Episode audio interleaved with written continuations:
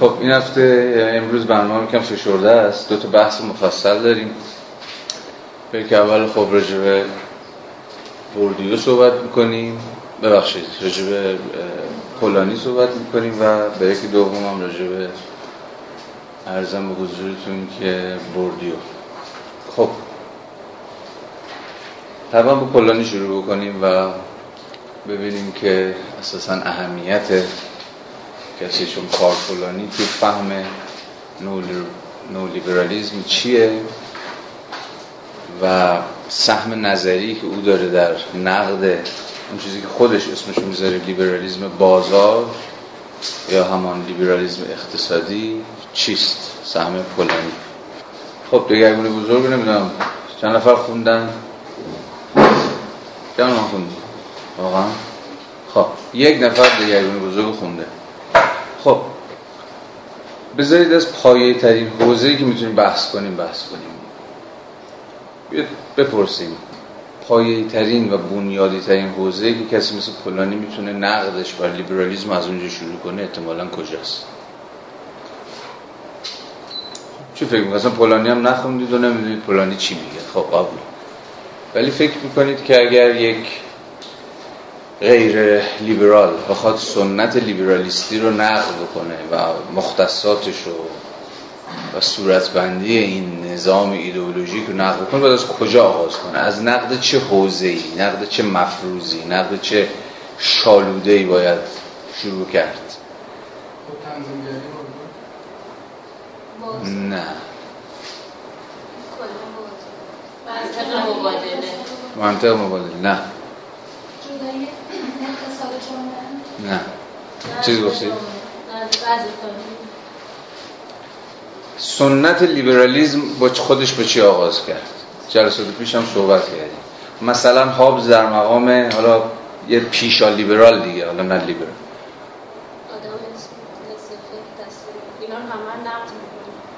نه. هابز با چی شروع کرد کتابش؟ فصل اول کتاب هابز چیه؟ لویاتان با چی شروع میشه؟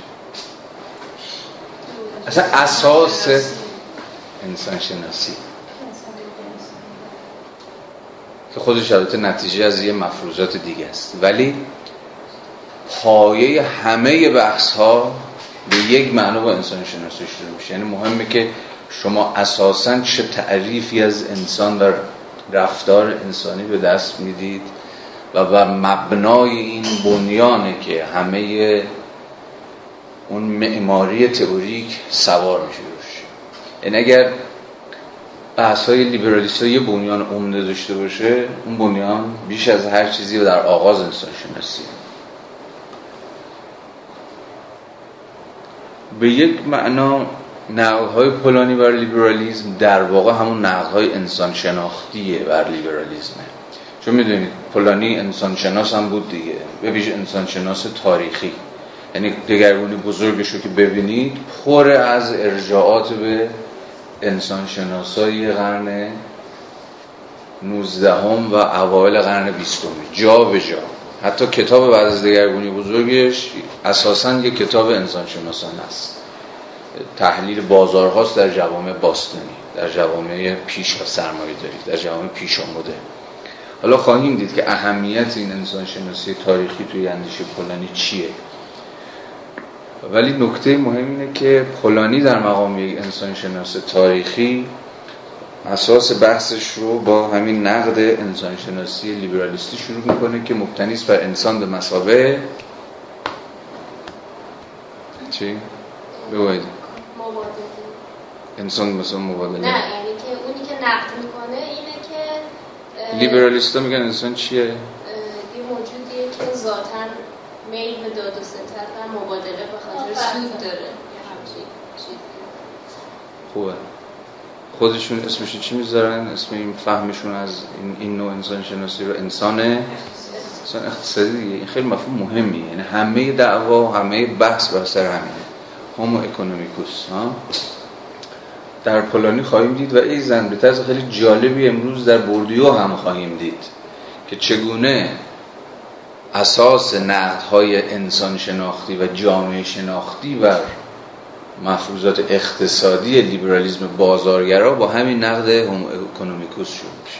اما homo economicus چی هست اصلا انسان اقتصادی؟ باید تعریفی که آیلا به دست رو دقیق ترش بکنیم. انسان اقتصادی لزوما انسانی است که میل به مبادله و داد و ستت اینا داره. یه چیزی پیشتر از اون. ها؟ عقلانی بشه من.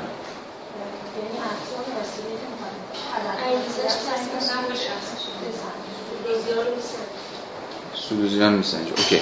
ولی باز دقیق ترش اگه بکنیم انسان اقتصادی دقیقا انسانی که به فکر چیه؟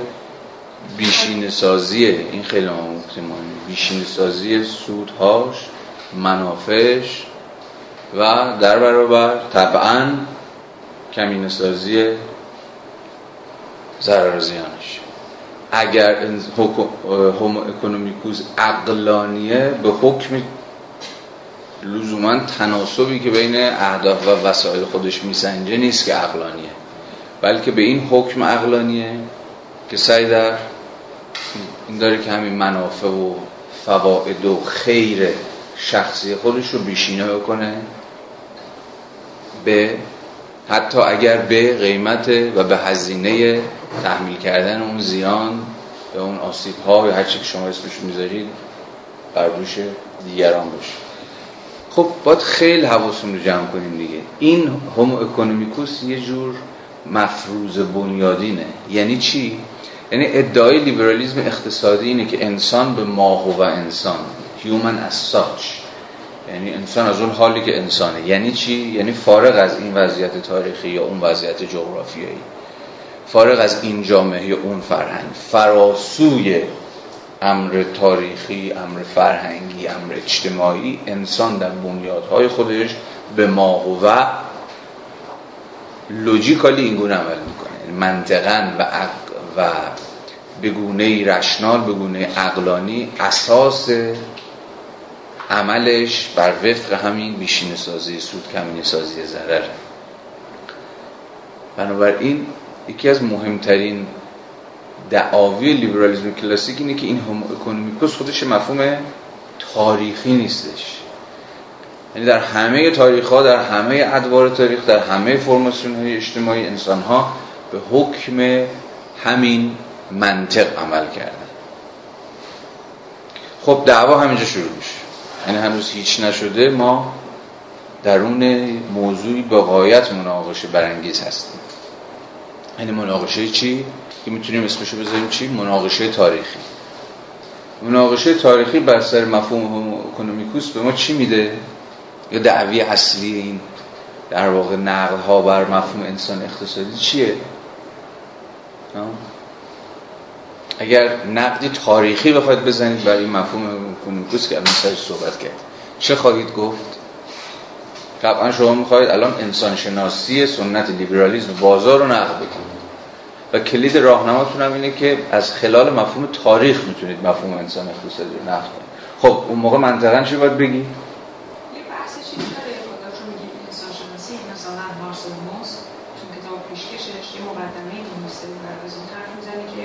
اساسا کار من اینه که نشون بدم انسان برخلاف تصوری که لیبرالیسم ارائه میده همیشه یک انسان اقتصادی نبوده.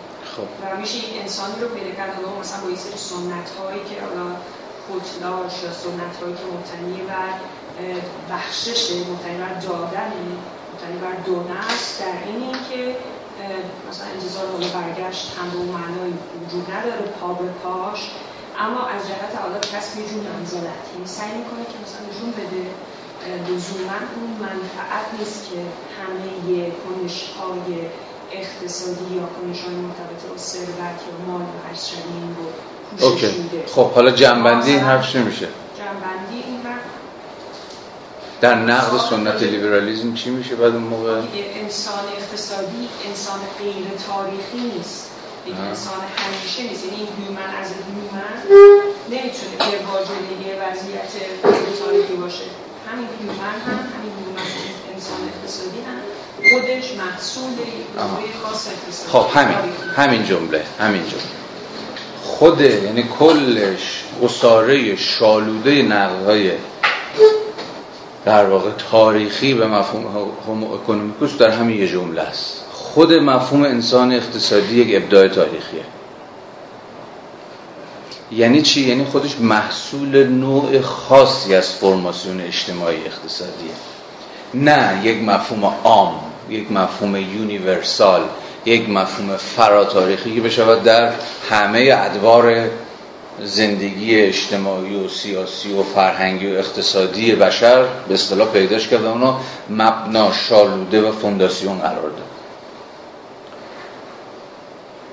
شاید اولین کسی که خیلی قبلتر از مارکس و سنت اصلا سوسیالیستی دست رو همین مفهوم بدعت گذارانه انسان اقتصادی گذاشت کسی نباشه جز یعنی کسی که نشون بده اون انسان اقتصادی که هابز و لاک و غیره و غیره مبنا قرار دادن اصلا در واقع universal human نیستش. خودش historical human ه اولین کسی که تو دل فلسفه سیاسی باب این نقد رو باز کرد کی بود؟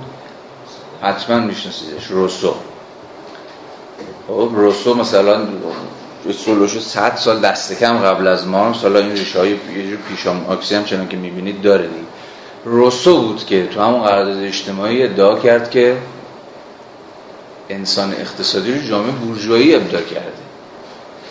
یعنی انسان اقتصادی خودش بعد از زایش مفهوم مالکیت زاده شد. تا پیش از اون که اساسا چیزی به نام مالکیت وجود داشته باشه چیزی به نام انسان اقتصادی هم وجود نداشت. چون اصل مالکیته که انسان رو سوق میده به سوی همان عمل منطقی که سر صحبت کردیم. بیشینه سازی سود کمینه سازی ضررهاش. اساسا مفهوم مالکیتی که مفهوم individuality یا مفهوم فردیت رو که بنیان مفهوم economicus می‌سازه. چون انسان اقتصادی اساسا چیه؟ انسان منفرده. انسانی هم انسانی که تا جایی با دیگران در نسبت که با دیگران در منطق مبادله مبتنی بر سوداوری باشه. اون جمله معروف رسول دیگه بارها و بارها همتون اینجا اونجا شنیدید دیگه جمله معروفش دیگه. ها؟ که هر کسی اولین کسی که مفهوم مالکیت رو ابداع کرد کی بود؟ یعنی چی کار کرد که مفهوم مالکیت ابداع شد؟ گفت اول حرف رسول دیگه. اولین کسی که یه جای رو زمین وایساد دوش حسار کشید گفت اینجا مال منه. مبدع مفهوم سیویل سوسایتی بود جامعه مدنی بود. جامعه مدنی به معنای دقیق کلمش. همان بگلیش گمانشافت آلمانی که صحبتشو فکر کنم تو همین کلاس هم کردیم که با ترجمهش کنیم چی؟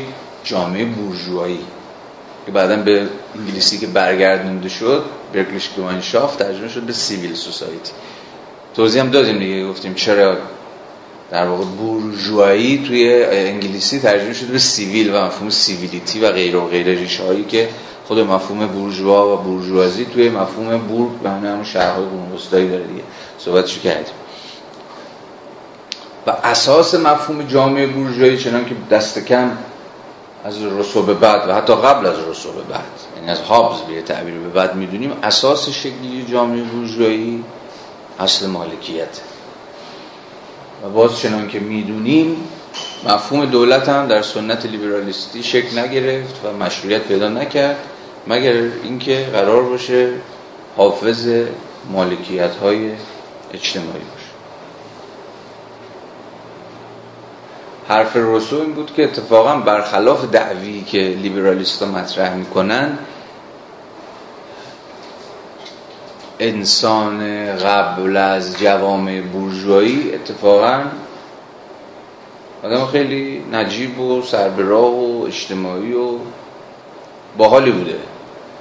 همون وحشی نجیب که باش آش با, باش به قدر کافی اعتمالا آشنا هستید قرار بوده تز هابز رو و خیلی های اصلا سنت لیبرالیستی رو در اینکه انسان ها اساسا مختلف المنافع و بر سر منافعشون با هم دیگه از در تعارض و ستیز و غیر و غیر درمیان رو به یک نوع نقد بکنه. مفهوم وحشی نجیب. مفهوم پیشا بورژوایی دیگه. یا مفهوم به تعبیر دقیق فلسفی سیاسیش چیه؟ انسان در وضع طبیعیه وحشی نجیب. وحشیه اوکی. اما نجیبه به این معنایی که اتفاقا برخلاف انسانهای جوام بورژوایی به دنبال این نیست که صرفا منافع خودش رو حالا گیرم به ضرر جامعه پیش ببره. روسو با قاطعیت ادعا می‌کرد که این انسان گرگ انسانی که آقای هابز میگه و لیبرال ها حالا به زبان بی زبانی حتی کسانی مثل لاک هم به زبان بی زبان به رغم اینکه میگن ما اونقدر بدبین نیستیم مثل به انسان به هر حال پذیرفتنش یعنی تعارض انسان ها در حضرت طبیعی رو ملاک و مبنا قرار دادن. از روزی زاده شد که مالکیت ها شکل گرفت و افراد معارض و دشمن و رقیب همدیگه شدن در مسئله به نام مسئله مالکیت. یعنی دعوا بعد از مالکیت شروع شد. قبل از اینکه مالکیتی وجود داشته باشه اساسا ما دعوایی با همدیگه انسان ها دعوایی با همدیگه نداشتن. چه برسه به اینکه بخوان گرگ همدیگه باشن همدیگه رو بدرن و غیره و غیره. حالا اینکه روسو از این مفروضات انسان شناختی خودش چه نتایجی می‌گیره بماند. فعلا موضوع بحث ما نیستش. ولی نکته مهم اینه دیگه که حواستون باشه سنت نقد انسانشناسی لیبرالیزم بازار به یک معنایی با روسو آغاز میشه و تبارش طبعا می‌رسه به دوستمون مارکس. حالا نقد مارکس چیه به؟ حالا همینجوری داریم میایم تا بعد برسیم خود پلن نقد مارکس چیه به انسانشناسی لیبرال؟ اگه یه نقد داشته باشه. خب روسو که میگفتش که وحشی نجیب و بعد از مالکیت و فلانه. استثمار چیه؟ سوال روشنتر کنیم. انسان شناسی بدیل مارکس چیه در برابر انسان شناسی لیبرال یعنی میگه هومو اکونومیکوس نه چی در برابر؟ اصلا چه مفهومی رو مارکس ابدا کرد که بگه هومو اکونومیکوس نه؟ خب چیه الان انسان شناسی ارسطویی میگه یعنی انسان مدنی تب یعنی یه جور مبتنی بر یه زمینه اجتماعی کلا می‌فهمن آگاهی انسان آها خوبه. خب حالا اینم به ما بگو که مفهومی که مارکس ابدا مارکس جوان مفهومی که می‌ذاره وسط تا اساسا فهم انسان شناختی خودشو به ما توضیح بده کدوم مفهومه؟ ها؟ نه. انسان نوعی دیگه. خب دو تا الان موضوع داریم یکیشو این هر دوشو بچه ها گفت. یک خیلی خیلی نکته مهمیه و ما الان فقط به اجمال می‌تونیم بهش برسیم و اون تبار عرستویی فهم مارکس از انسان. حالا صحبت می‌کنیم این تبار عرستویی چی هست. و دوم مفهوم انسان نوعیه. یا هستی نوعی. خب چی هست اصلا انسان نوعی؟ یا هستی نوعی تو اندیشه ماست که در واقع تبارش از فورباخ میاد. و مهمه. یه جورایی مارکس این مفهوم در این حالی که مدیون خیلی های دیگه هست مدیون فورباخ هم هست. حالا رجوع اولیش که خب طبعا باید بریم سراغ رساله سیاست. رساله سیاست عرستو اونجا ارسطو تعریفی که از انسان به دست میده خب مبنای سنت خیلی قدر قدرت انسان شناختی قرار می‌گیره. دو تا تعریف داریم تو رساله سیاست از انسان که به شدت به هم دیگه وابستن. انسان حیوانی است حیوان به معنای موجود زی حیات دیگه طبعا دیگه انسان واجد انسان منطقی یا بفهمین فلاسفه مسلمان ترجمهش کردن ناطق دیگه. ولی کلمه دقیقی که با روش درن کنیم چیه؟ لوگوس. انسانیست لوجیکال. لوگوس به نطق و به عقل و به همه اینا ترجمه شده ناطق یعنی دقیقا یعنی قوه نطق یا قوه لوگوس ناشی از قوای عقلانی انسانه. یعنی انسانیست عقلانی. انسان منطق انسان حیوانی است منطق. یا ناطق یا هر که شما اسمش و دوم انسان حیوانی است به طبع یا بنا به طبیعتش سیاسی. اصلا می‌دونید دیگه نمیگه اجتماعی چون مثلا تو یونان ما اصلا مفهومی به نام دسوشیال نداریم دپولیتیکال فقط داریم. بعدها اگر دوست داشتید می‌تونیم صحبت کنیم چرا مفهوم امر اجتماعی یونانی امر اجتماعی ندارن ولی امر سیاسی دارن اگر مایلی راجبش بخونید خب طبعا باید برید سراغ کتاب چی مصطفی؟ نه. بعض بشر آرنت دیگه. بعض بشر آرنت بسیار بسیار از حیث فهم این سنت هم سنت عرستویی و هم حتی سنت مارکسی مهمه. اونجا آرنت به تفصیل توضیح میده که چرا یونانی ها سوشیال نداشتن و سوشیال ابدای ابدای مسیحیت. امر اجتماعی در مقام امر همگانی امر واحد جور وحدت و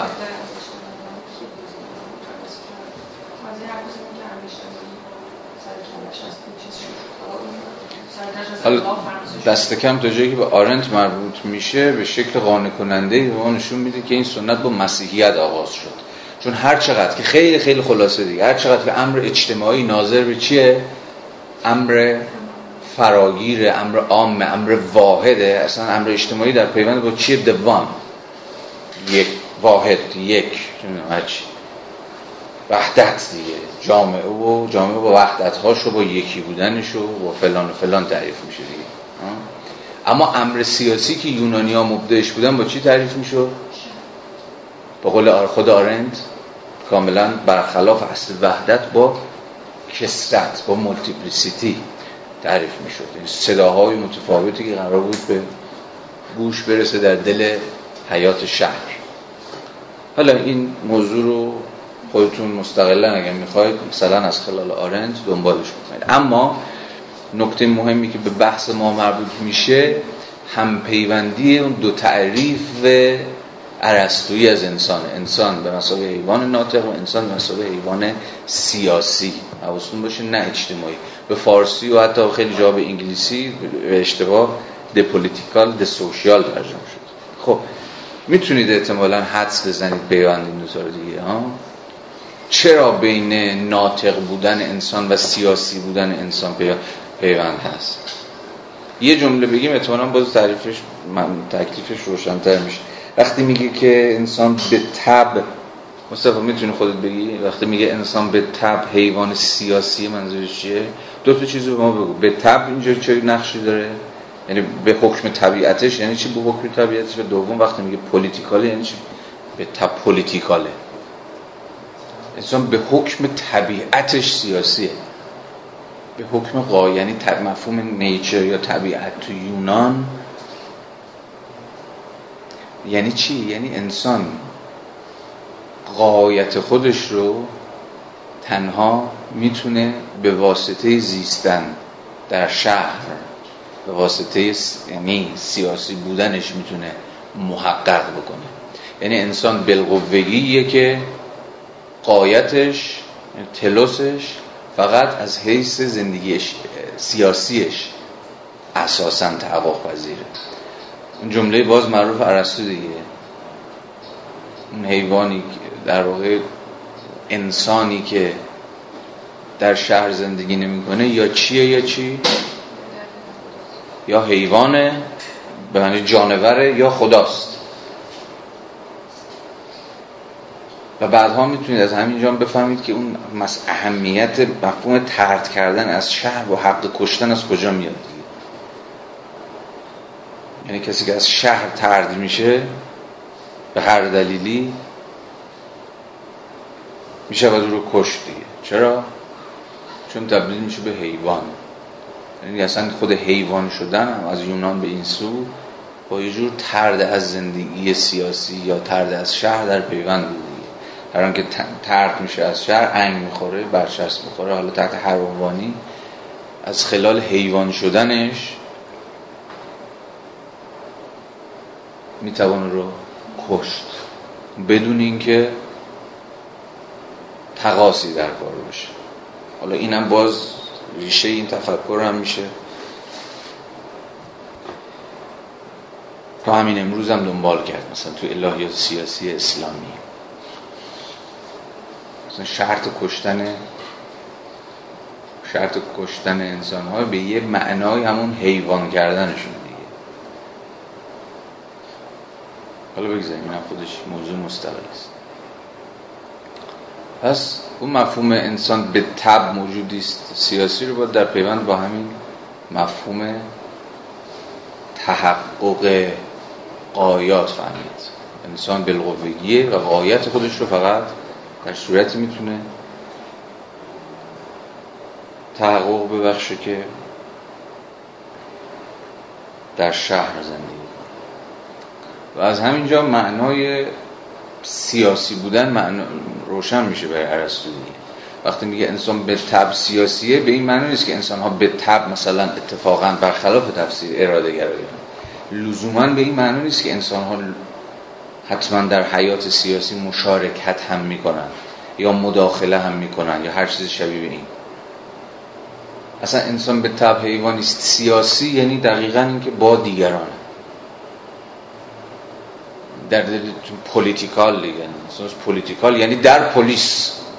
هیچ معنای دیگه نداره. در polis بودن یعنی با دیگران بودن در نسبت بودن. یعنی چی؟ یعنی شما هیچ وقت individual به معنای مدرن کلمش در تمدن یونانی دست کم نیستید. چون یونانی ها مفهوم individual رو کشف نکردن دیگه. کشف نکردن چیه؟ اصلا فهمی نداشتن از مفهوم individual مفهوم فردیت در یونان. یونانی ها رو دموکراسی رو ابداع کردن ولی لیبرالیزم رو تا جایی که لیبرالیزم همون فردیت گراییه نه. مصداق بارزش هم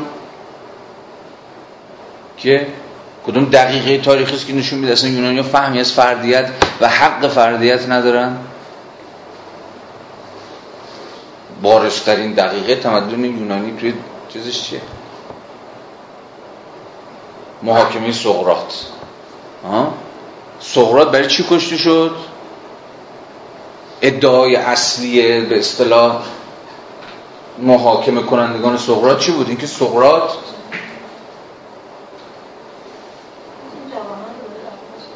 آره یعنی چیکار داره می‌کنه؟ جوانان داره گمراه می‌کنه. اوکی. یعنی اتفاقا ارزش ها و هنجارهای شهر رو داره زیر سوال می‌بره. یعنی چی رو داره سوال زیر سوال می‌بره؟ دکسا رو. دکسا چیه؟ همون باور عام دیگه. باور رایج که خب هممون داریم دیگه. چیزها همون چیزی که اگه امروز جامعه شناسان بودن احتمالاً اسمش هم میذاشتن همین دیگه. common sense ها؟ اتهام اصلی سقراط میگه این common sense رو که امر همگانی رو تو داری زیر سوال می‌بری از راه آقا پرسش کردن و ان قلت کردن و یه جور شک ورزی و اینجور داستان ها یعنی به یک معنا اتفاقا واجد فردیتی و اتفاقا مفهوم فردیت رو سقراط خیلی داره پر رنگ می‌کنه دیگه. چون دکسا همواره کامنه همواره فراگیر همواره عام همواره جمعیه.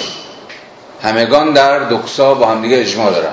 ارزش های شهر چیزی باور حاکم و باور متعارفی که همه شهرنشینان درش با هم دیگه متفق القولن اجماع دارن بر سرش و کسی چون سقرات در واقع نماینده به چالش کشیدن دکساس و شکل گرفتن جور باور فردی اتفاقا.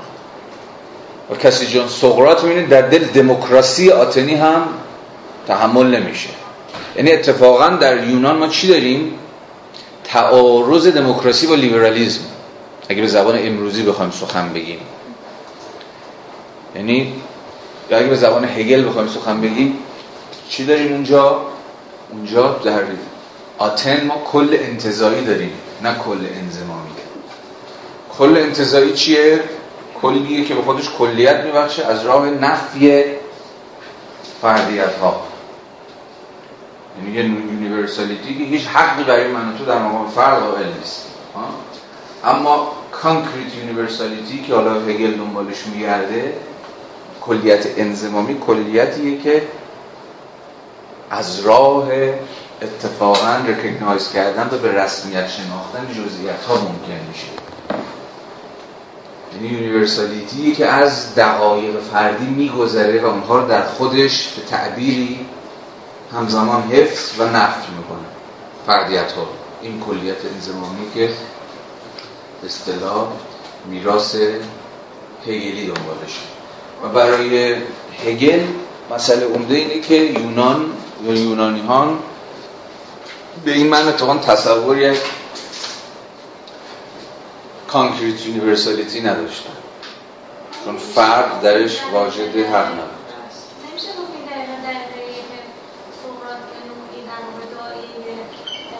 گرایش و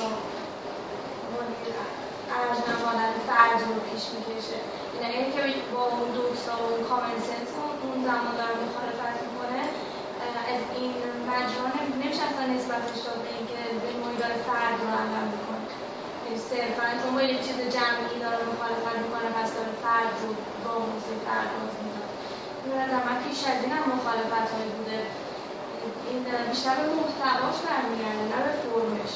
یه فرم مخالفتی هست چون از جانب یک نفر که به باور رایج به کارش می‌کشه برنامه می‌کنه تخصیص فرده بین دو تا بحث با تفاوت قائل شد.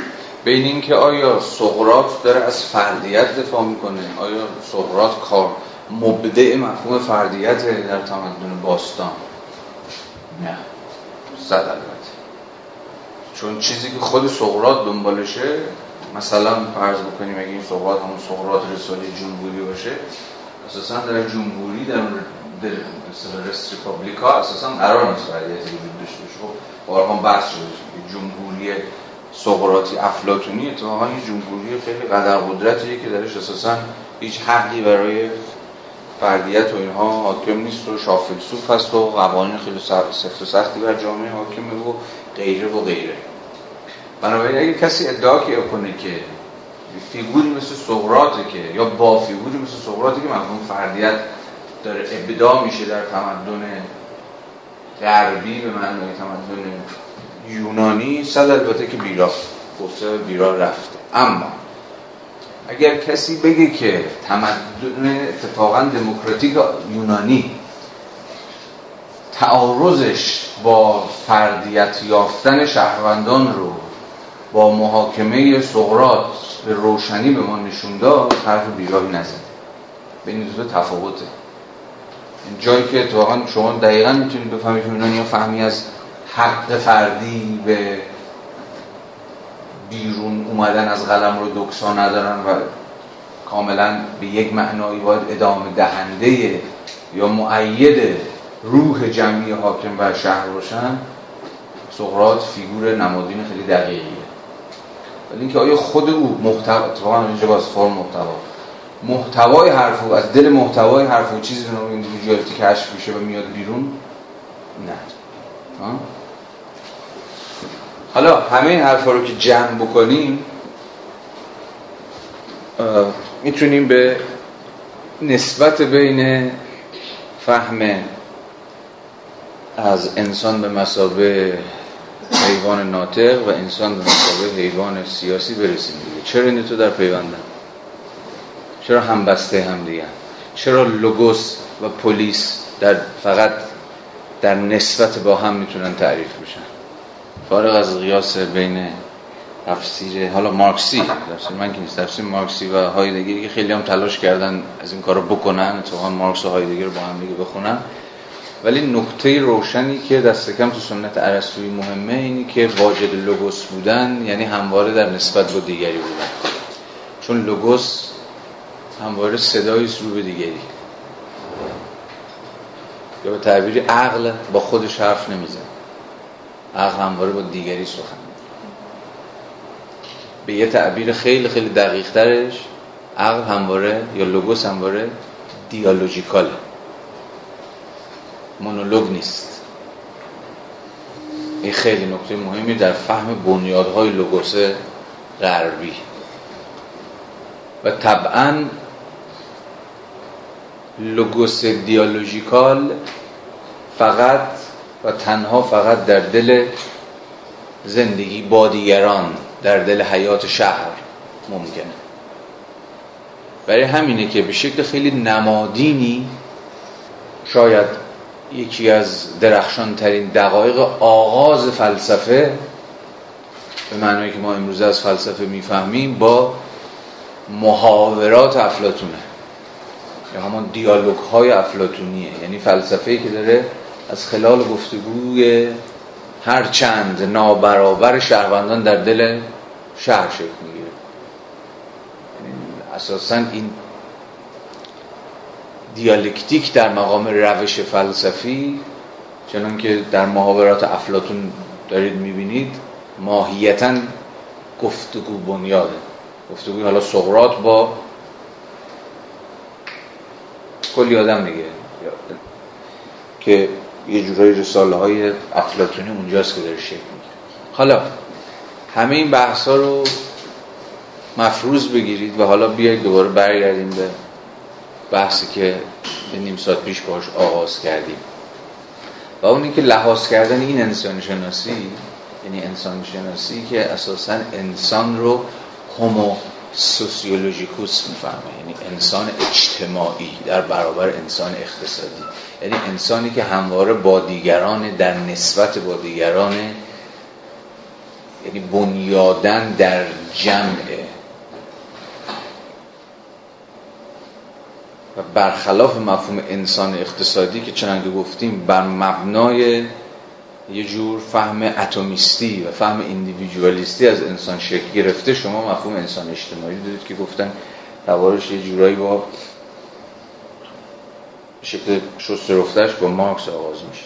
و مفهوم انسان نوعی مارکسی دقیقا می‌خواد همین هوموسوسیولوژیکوس رو صورتبندی کنه. انسان نوعی رو مارکس دقیقا برای فاصله گیری از انسان انتزاعی منفرد رابینسون کروزوی از فورباخ وام گرفته ادعای مارکس این بود که اصلا لیبرال ها انسان شناسیشون رابینسون کروزویه از این حیث یه جور جامعه شناسی رمان هم کرده بود دیگه همون موقع. واسه رابینسون کروزوی که یه رمان قرن 19همیه خود کاملا در اون مختصات جهان بورژوایی فقط فقط می‌تونسته تکوین پیدا بکنه. یعنی انسان تک افتاده ای که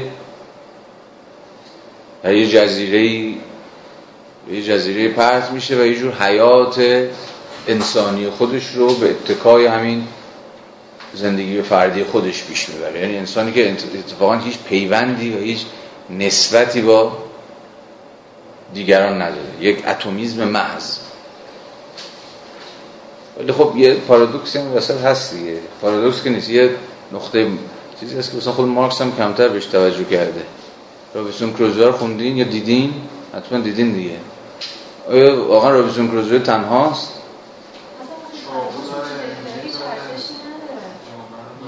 جمعه داره اصلا مهمترین کسی چه؟ بعد پای سرکله یه نفر دیگه پیدا میشه.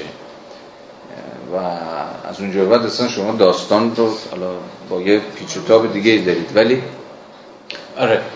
به حرف مصطفی اینه که میگه ببین این حرفی که مارکس داره می‌زنه در نقد به اصطلاح انسان شناسی بورژوایی رو با چیز نمیشه. با ارجاع به اینکه خب این انسان شناسی یک انسان شناسی کاذبه یک انسان شناسی توهمیه. خیالیه و غیره و غیره نمیشه نقدش کرد. اتفاقا این انسان شناسی خیلی انسان شناسی واقعیه. یعنی چی؟ یعنی به واقع انسان های جامعه بورژوایی واقعا اتمیستی هستن. یعنی واقعا اون به اصطلاح انسان منفرد فقط یک وهم نیست یک ایلوژن نیست که خب یکی لازم باشه اینجا سرکلش پیدا بشه و ما رو از این توهم در بیاره و ما ناگهان خود واقعیت رو آنچنان که هست ببینیم. مسئله خیلی پیچیده داره مسئله این که اون توهم واقعیت پیدا کرده. یعنی به تعبیر خیلی پیچیده تری اگه هگلی بخوام بگیم خود اپ حالا نداره هگل این داستان ولی خب اگه بخوام هگلیش کنیم خود اپیرنسه امروز چی شده؟ اسنشیال شده. باز بخوام ساده ترش کنیم دیگه. همون چیزی که می‌خوام نقدش کنیم یعنی انسان جدا افتاده از دیگران و فلان و فلان. همین انسان کوچه و بازار همین انسان واقعی همین انسان تاریخی که الان داره زیست می‌کنه است. یعنی انسان شناسی لیبرالیستی به این معنا دروغ نیستش. یه چیز رو مخفی نمی‌کنه. نه آره واقعا انسان ها امروز پیوند گسستن. انسان ها امروز واقعا حالا این انسان ها از اون تعابیر یعنی این جامعه به اصطلاح اتمیستی شده رابینسون کروزووار حالا با همین داستانهاش همون جامعه امروز ماست. یعنی همون حقیقت معاصر جوامع بورژواییه. و تغییرشون به این معنا چیز به چیزی بیش از مارکس جوان رو به خاطر بیارید دیگه. مارکس ایدئولوژی آلمانی رو. به چیزی بیش از نقد آگاهی نیاز داره. به چیزی بیش از آگاهی بخشی نیاز داره. این پروژه پروژه صرفا روشن فکرانه که بریم مردم آگاه کنیم که از واقعیت ها سر در بیارن اینجور چیزا نیستش. مسئله بر سر نشون دادن غلط بودن خود واقعیته. مثلا اینکه نشون واقعیت غلطه. یا غلط شکل گرفته غلط ساخته شده. نه اینکه ما غلط داریم میفهمیمش. این خیلی بحث ما رو بهش پیچ و تاب جدی میده.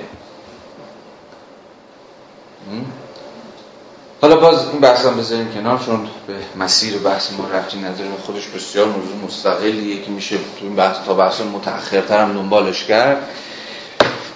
ولی حرف مارکس در هر صورت سنت مارکسی انسان شناسی خیلی روشنه. هومو اکونومیکوس یک جعل تاریخیه. به سنت مارکسی. اما باز این جعل رو باید خیلی دقیق بفهمیم. یعنی خودش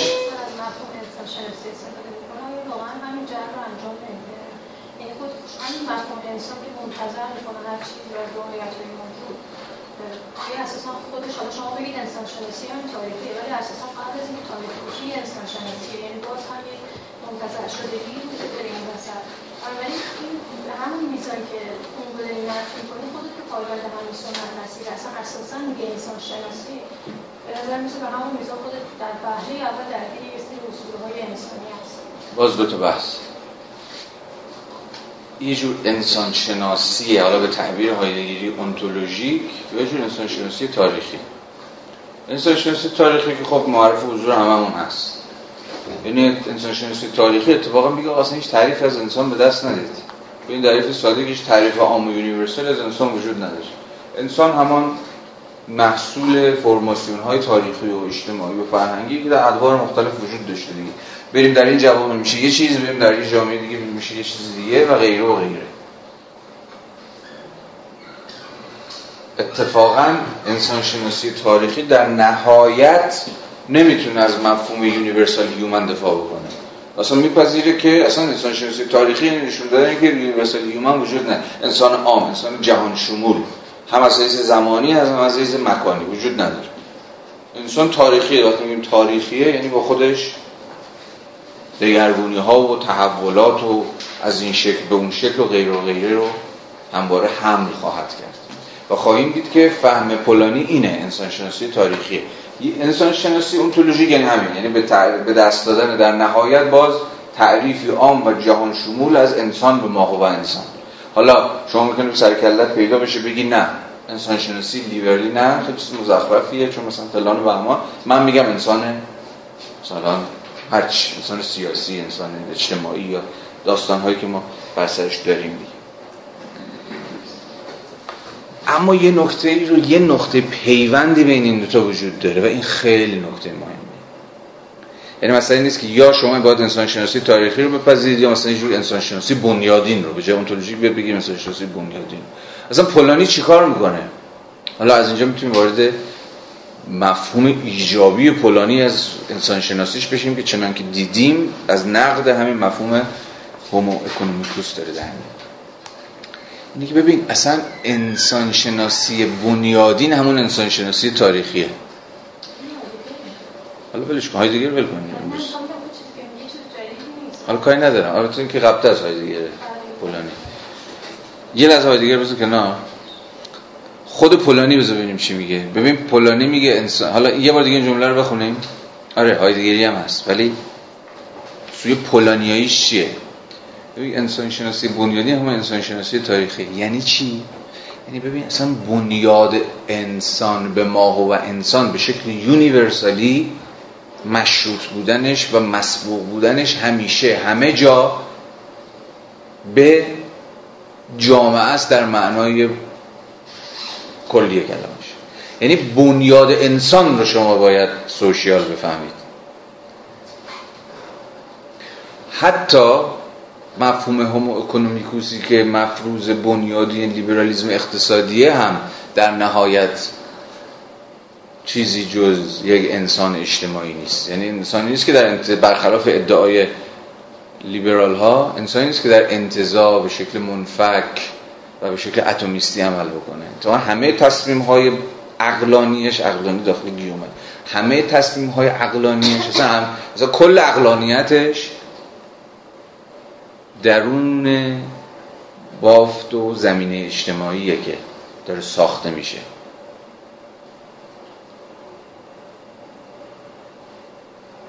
حالا چند قدم بیام جلوتر باز روشنتر خواهد شد. حالا این هومو سوسیولوژیکوس پولانیایی چه ربطی داره به اون دو مفهوم بعدیش؟ همون دو مفهومی که باش جلسات پیش آشنا شدید دیگه حک شدگی و فک شدگی اقتصاد در جامعه. حک شدگی اقتصاد چی بود تو پولانی؟ اقتصاد بخش از جامعه. یعنی چی اقتصاد بخش از جامعه است؟ یعنی که وارد مکانیزم های کلی جامعه شده و تبعیت می‌کنه. یعنی جامعه تبعیت نمی‌کنه از قانون ساحل خود مختار یک مجزا از روابط اجتماعی و اجتماعی نیست.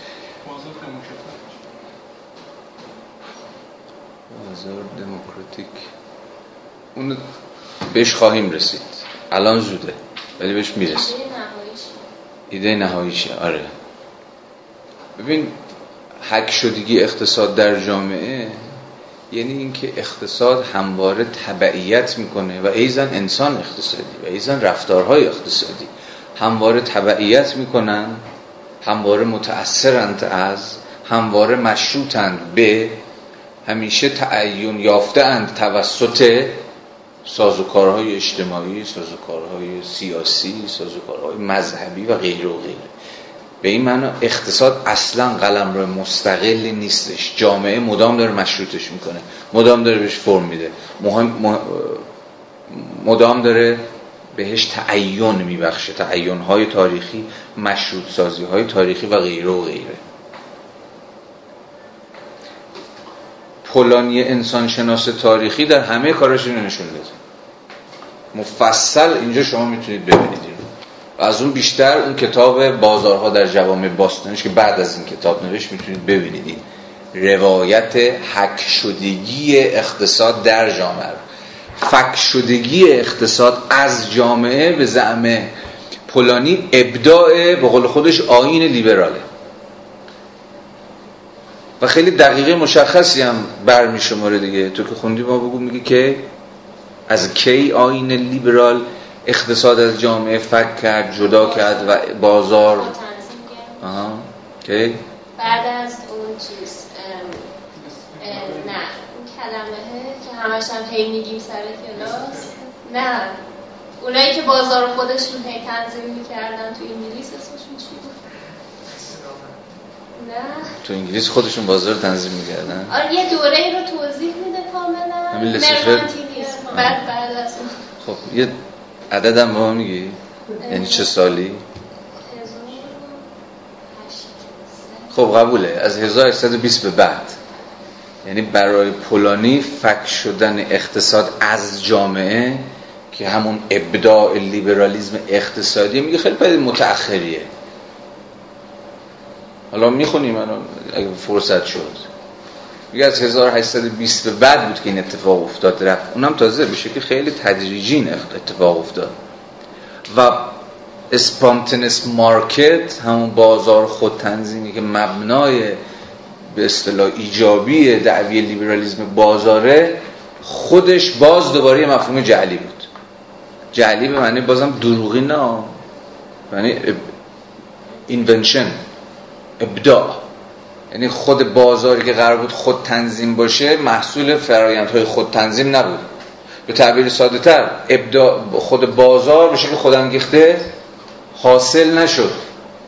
بلکه خودش به شکل کاملا مصنوعی به شکل کاملا جعلی از خلال سیاست گذاری ها مداخله ها ساخته شد. ما با ساخته شدن بازار خود تنظیم داخل گیوم سرکار داریم. خود این مفهوم شما رو آیا یاد مثلا همینجا یاد فصل دوم این کتاب نمیندازه؟ اگه دیده باشید این کتابو.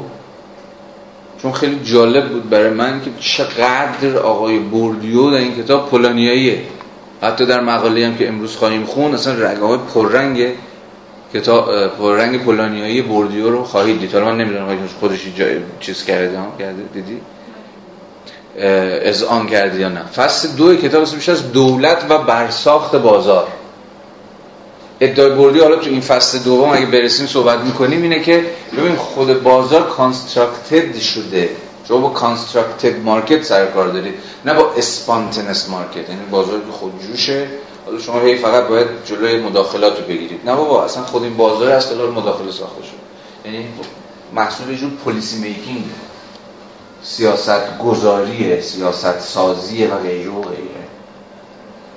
این همون حرفیه که پولانی هم دقیقا داره بر سر مفهوم به اصطلاح بازار خود انگیخته که همان یا بازار خود تنظیمگر یا هر اسمی که شما روش می‌ذارید حین بحثش از پک شدن اقتصاد از جامعه میگه. خیلی دقیقه تاریخی مشخصی رو هم لحاظ می‌کنه و دقیقا نشون میده که چگونه از خلال چه ساز و کارهایی چه قانونهایی این اتفاق افتاد و ساخته شد. بازار به اصطلاح خود تنظیم. موضوع بعدی که خیلی مهمه باز تو پولانی و از همینجا میشه بهش نقب زد بحثش از کالاهای موهوم. باز آشنایی دیگه با بحث پولانی از کالاهای موهوم. میگه باز با همین سرمایه داری لسفر قرن اوایل قرن 19 هم به بعد ما با کالایی سازی قلمروهای اجتماعی طرف شدیم که تا پیش از اون کالا نبودن. و به شکل موهومی موهوم نه غیر واقعی ها باشه که تو فقط تو فکر و خیال ماستا به همین معنایی که پنج دقیقه در دقیقه پیش برسرش حرف زدیم. تبدیل شدن به کالا. کار و زمین و پول.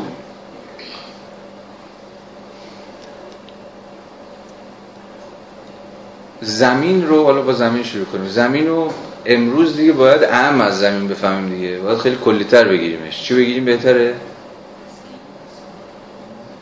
عامتر. خواستر شد. طبیعت. خود پولانی فقط می‌گفت زمین و فلان اینا. ولی امروز مثلا سنت پولانیایی دیگه مثلا از کالایی شدن طبیعت برنامه چیزی که شما اسمش می‌ذارید طبیعت داره حرف می‌زنی یعنی چیزی که کالایی شده در سرمایه داری طبیعته. اهم از زمین. آبها جنگلها مراتع در چی به ذهنتون میاد. و اینجا به شدت نقد پولانی یه جور نقد اتیکاله. نقد اخلاقیه.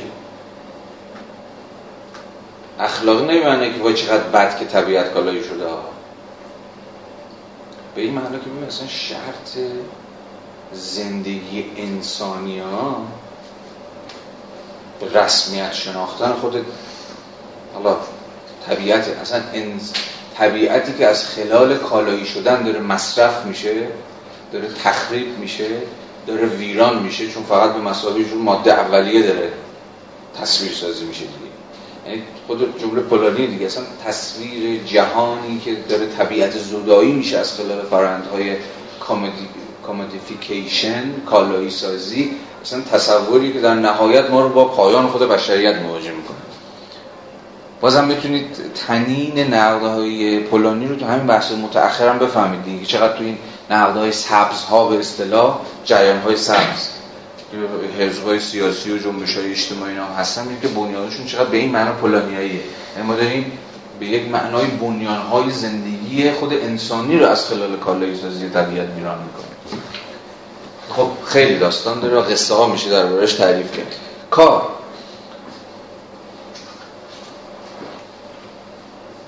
یه باز دقیقه تاریخی برای پولانی خیلی مهمه توی کالایی شدن کار.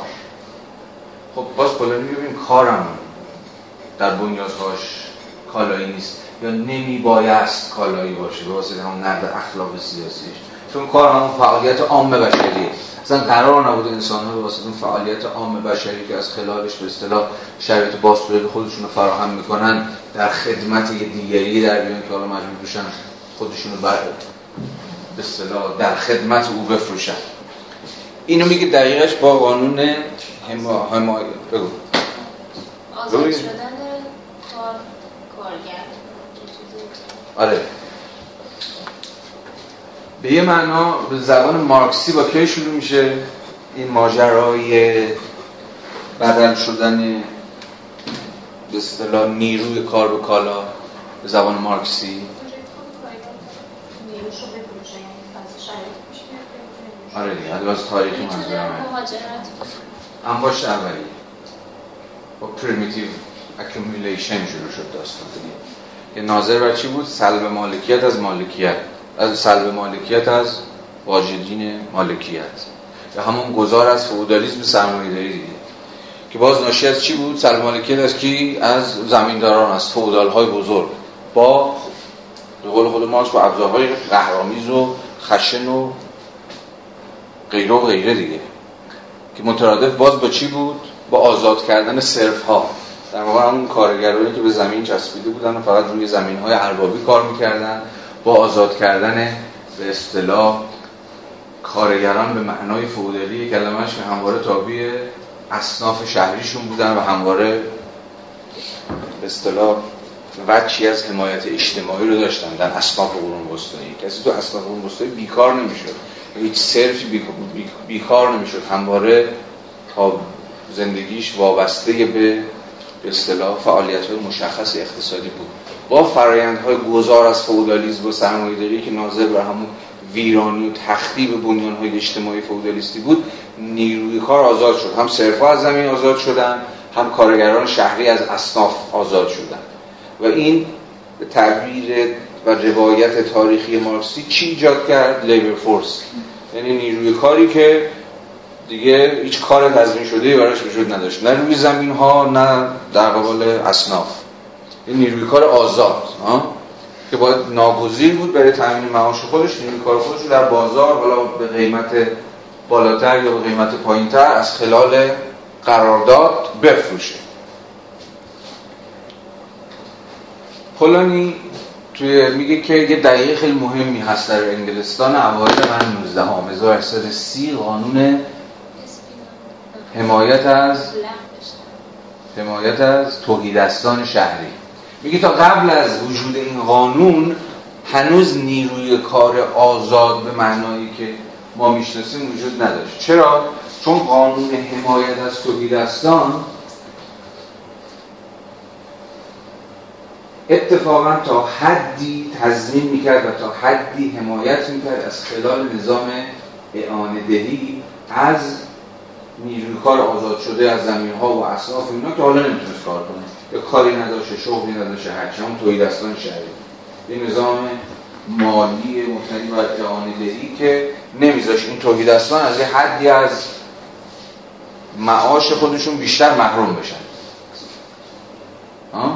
میگه در 1830 تقریبا یک صدا جامعه انگلستان چون مبنای این کار پولانی به شدت جامعه انگلستانه. یعنی فکتایی که شما در این کتاب می‌بینید کاملا جامعه انگلستان مبنا قرار داده. به این قیاس خیلی نزدیک به کتاب کاپیتال مارکس دیگه که همه شواهدش از انگلستان در در چون پولانی در واقع فراری بود از فاشیسم رفت بود انگلستان و اونجا در واقع کتاب بزرگ نوشت. او در 1830 یک صدا جامعه انگلستان علیه این قانون حمایت از توحیدستان شورید. و این قانون به یک معنا لغو شد. حالا دعوا فقط بر سر این بود که این قانون حمایت از توحیدستان باید به شکل تدریجی لغو بشه یا مثلا یک بار باید لغو بشه. و پیامد این داستان رو می‌تونید برای نیروی کار حدس بزنید دیگه. همون بحث متأخری که همین امروز هم در اون بحث نولیبرالیزم در نقد مثلا بیمه بیکاری هم شما باش مواجهید. بیمه بحث متأخر چیه؟ اونایی که نقد می‌کنن بیمه بیکاری میگن چی؟ لغو کنید چی بشه؟ چرا لغو کنید؟ دیگه شما با بیمه بیکاری دارید یه مش تنپرور بار میارید که فقط برای جامعه هزینه دارن سربار جامعه اصلا دارید یه جور تنبلی اجتماعی رو دارید تقویت می‌کنید با این سیاست گذاری ها یعنی هم نیروی کار رو که می‌تونه کار رو دارید منفعل بار میارید هم دولت رو دارید بزرگ می‌کنید. هزینه های دولت رو دارید افزایش می‌دید. بودجه دولتی رو دارید بهش فشار میارید و غیره و غیره. کلی هم سرش اصلا نولیبرالیسم قرن بیستم همون دهه 1970 80 به بعد یکی از مهمترین موضوعات که برسش بحث می‌کرد همین بحث بود دیگه. مثلا سر همین بحث بیمه های بیکاری. بیمه مثلا فرض کنید که زنان سرپرست خانوار خب خیلی مثلا توی انگلستان اصل تاچر یک مناقشه اجتماعی بسیار فراگیری فقط سر همین مورد پیش اومده زنان سرپرست خانوار مثلا خود تاچر و شرکا غالب میموندن که نباید حمایت کرده از این زنان. دلایل خیلی چیز هم داشتن دیگه. خیلی دلایل خیلی conservative conservative هم داشتن. محافظه‌کارانه‌ای که زنه مثلا تنها اصلا چه دلیلی داره مثلا تنها بمونه بود بره خانواده چی میشه فلان چی میشه در این حالی که یعنی هم واجد نقدای اجتماعی محافظ کارانه بود هم واجد نقدای اقتصادی که بودجه های دولتی رو هدف قرار بده خب حرف پولانی بود که لغو این قانون عملا مترادف با چی بود؟ با رها کردن حجم بالایی از نیروی کار در بازارها. حمایت اجتماعی وجود نداره. خودتون باید از خلال کار کردن تأمین معاش خودتون رو بر عهده بگیرید به این معنا لغو قانون حمایت از توحیدستان که پولانی به تفصیل در این کتاب بهش می‌پردازه یکی از شاید اولین دقایق عقب نشینی دولت در مقام یک نهاد اجتماعی از قلم روی اقتصاد بودی یعنی همون جایی که اقتصاد داره جامعه فک میشه داره جدا میشه. شأن مستقلی پیدا می‌کنه. جامعه دیگه مسئولیتی در قبال شما نداره. شما در مقام نیروی کار خودت باید نگران خودت باشی. باید حواستون به بنیانه های نقد پولانی باشه. همه حرف پولانی دیگه جامعه به اقتصاد اولویت داره. زندگی اجتماعی بر حیات اقتصادی که اگه به حال خودش رها بشه فقط منطق کارایی رو می‌شناسه فقط منطق رشد رو می‌شناسه اولویت داره. اگه این نظارت جامعه بر اقتصاد رو همون حک شدگی اقتصاد در جامعه رو اجازه بدیم که از دست بره در نهایت مقدمات انحلال خود جامعه رو فراهم کرده یعنی این دغدغه های جامعه جامعه دوستانه یا جامعه محورانه سنت پولانیایی خیلی تو فهمش مهم و حیاتیه. و از همینجاست که می‌تونیم بریم روی مفهوم این اینا رو فقط تو 5 6 دقیقه خیلی سریع بگم. می‌تونیم پای مفهوم دیگه پولانی رو باز کنیم دیگه. مفهوم double movement که سرش صحبت کنیم. چیه double movement کسی یادش هست؟ جنبش مضاعف. چی بود؟ تو اندیشه پولانی؟ میشه اون یه پیامدهایی داره که اون مقاومتی که از پایین و داخل جامعه شکل می‌گیره یه جنبش مضاعف حالا چرا جنبش مضاعف؟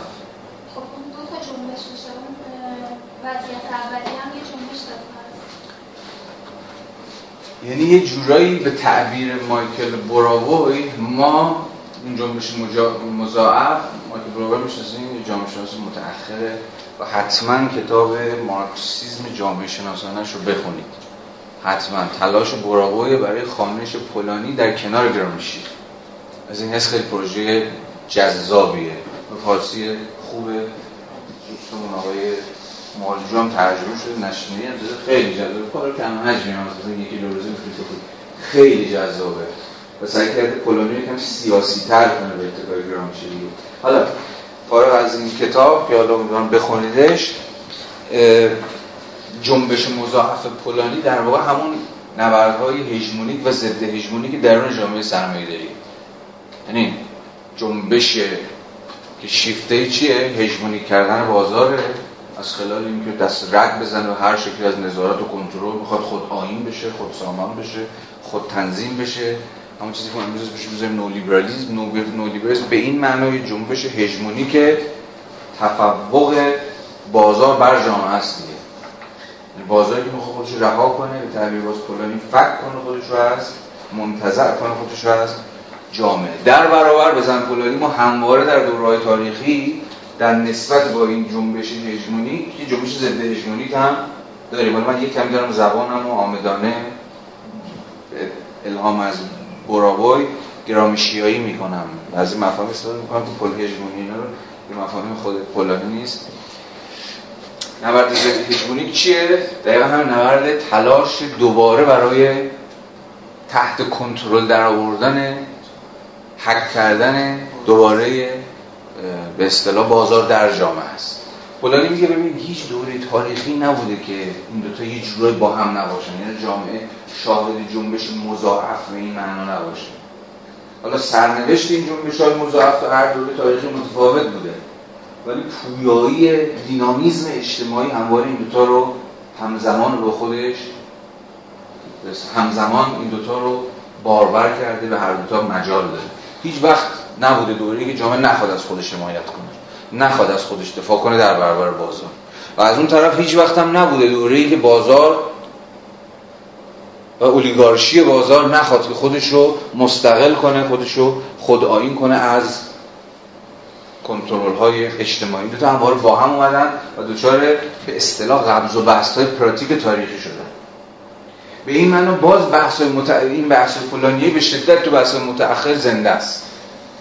بحث های اخیری ما زیل به اصطلاح مباحثی که در واقع درباره جنبش های ضد جهانی سازی جنبش های ضد نولیبرالیزم غیر و غیر چه در سطوح ملی چه در سطوح بین المللی داریم خیلی هاشون آشکارا یا به تلوی متأثر از این مفهوم جنبش مضاعف به اصطلاح فلانیایی هستند به شدت مفهوم پولانی کمک می‌کنه برای فهم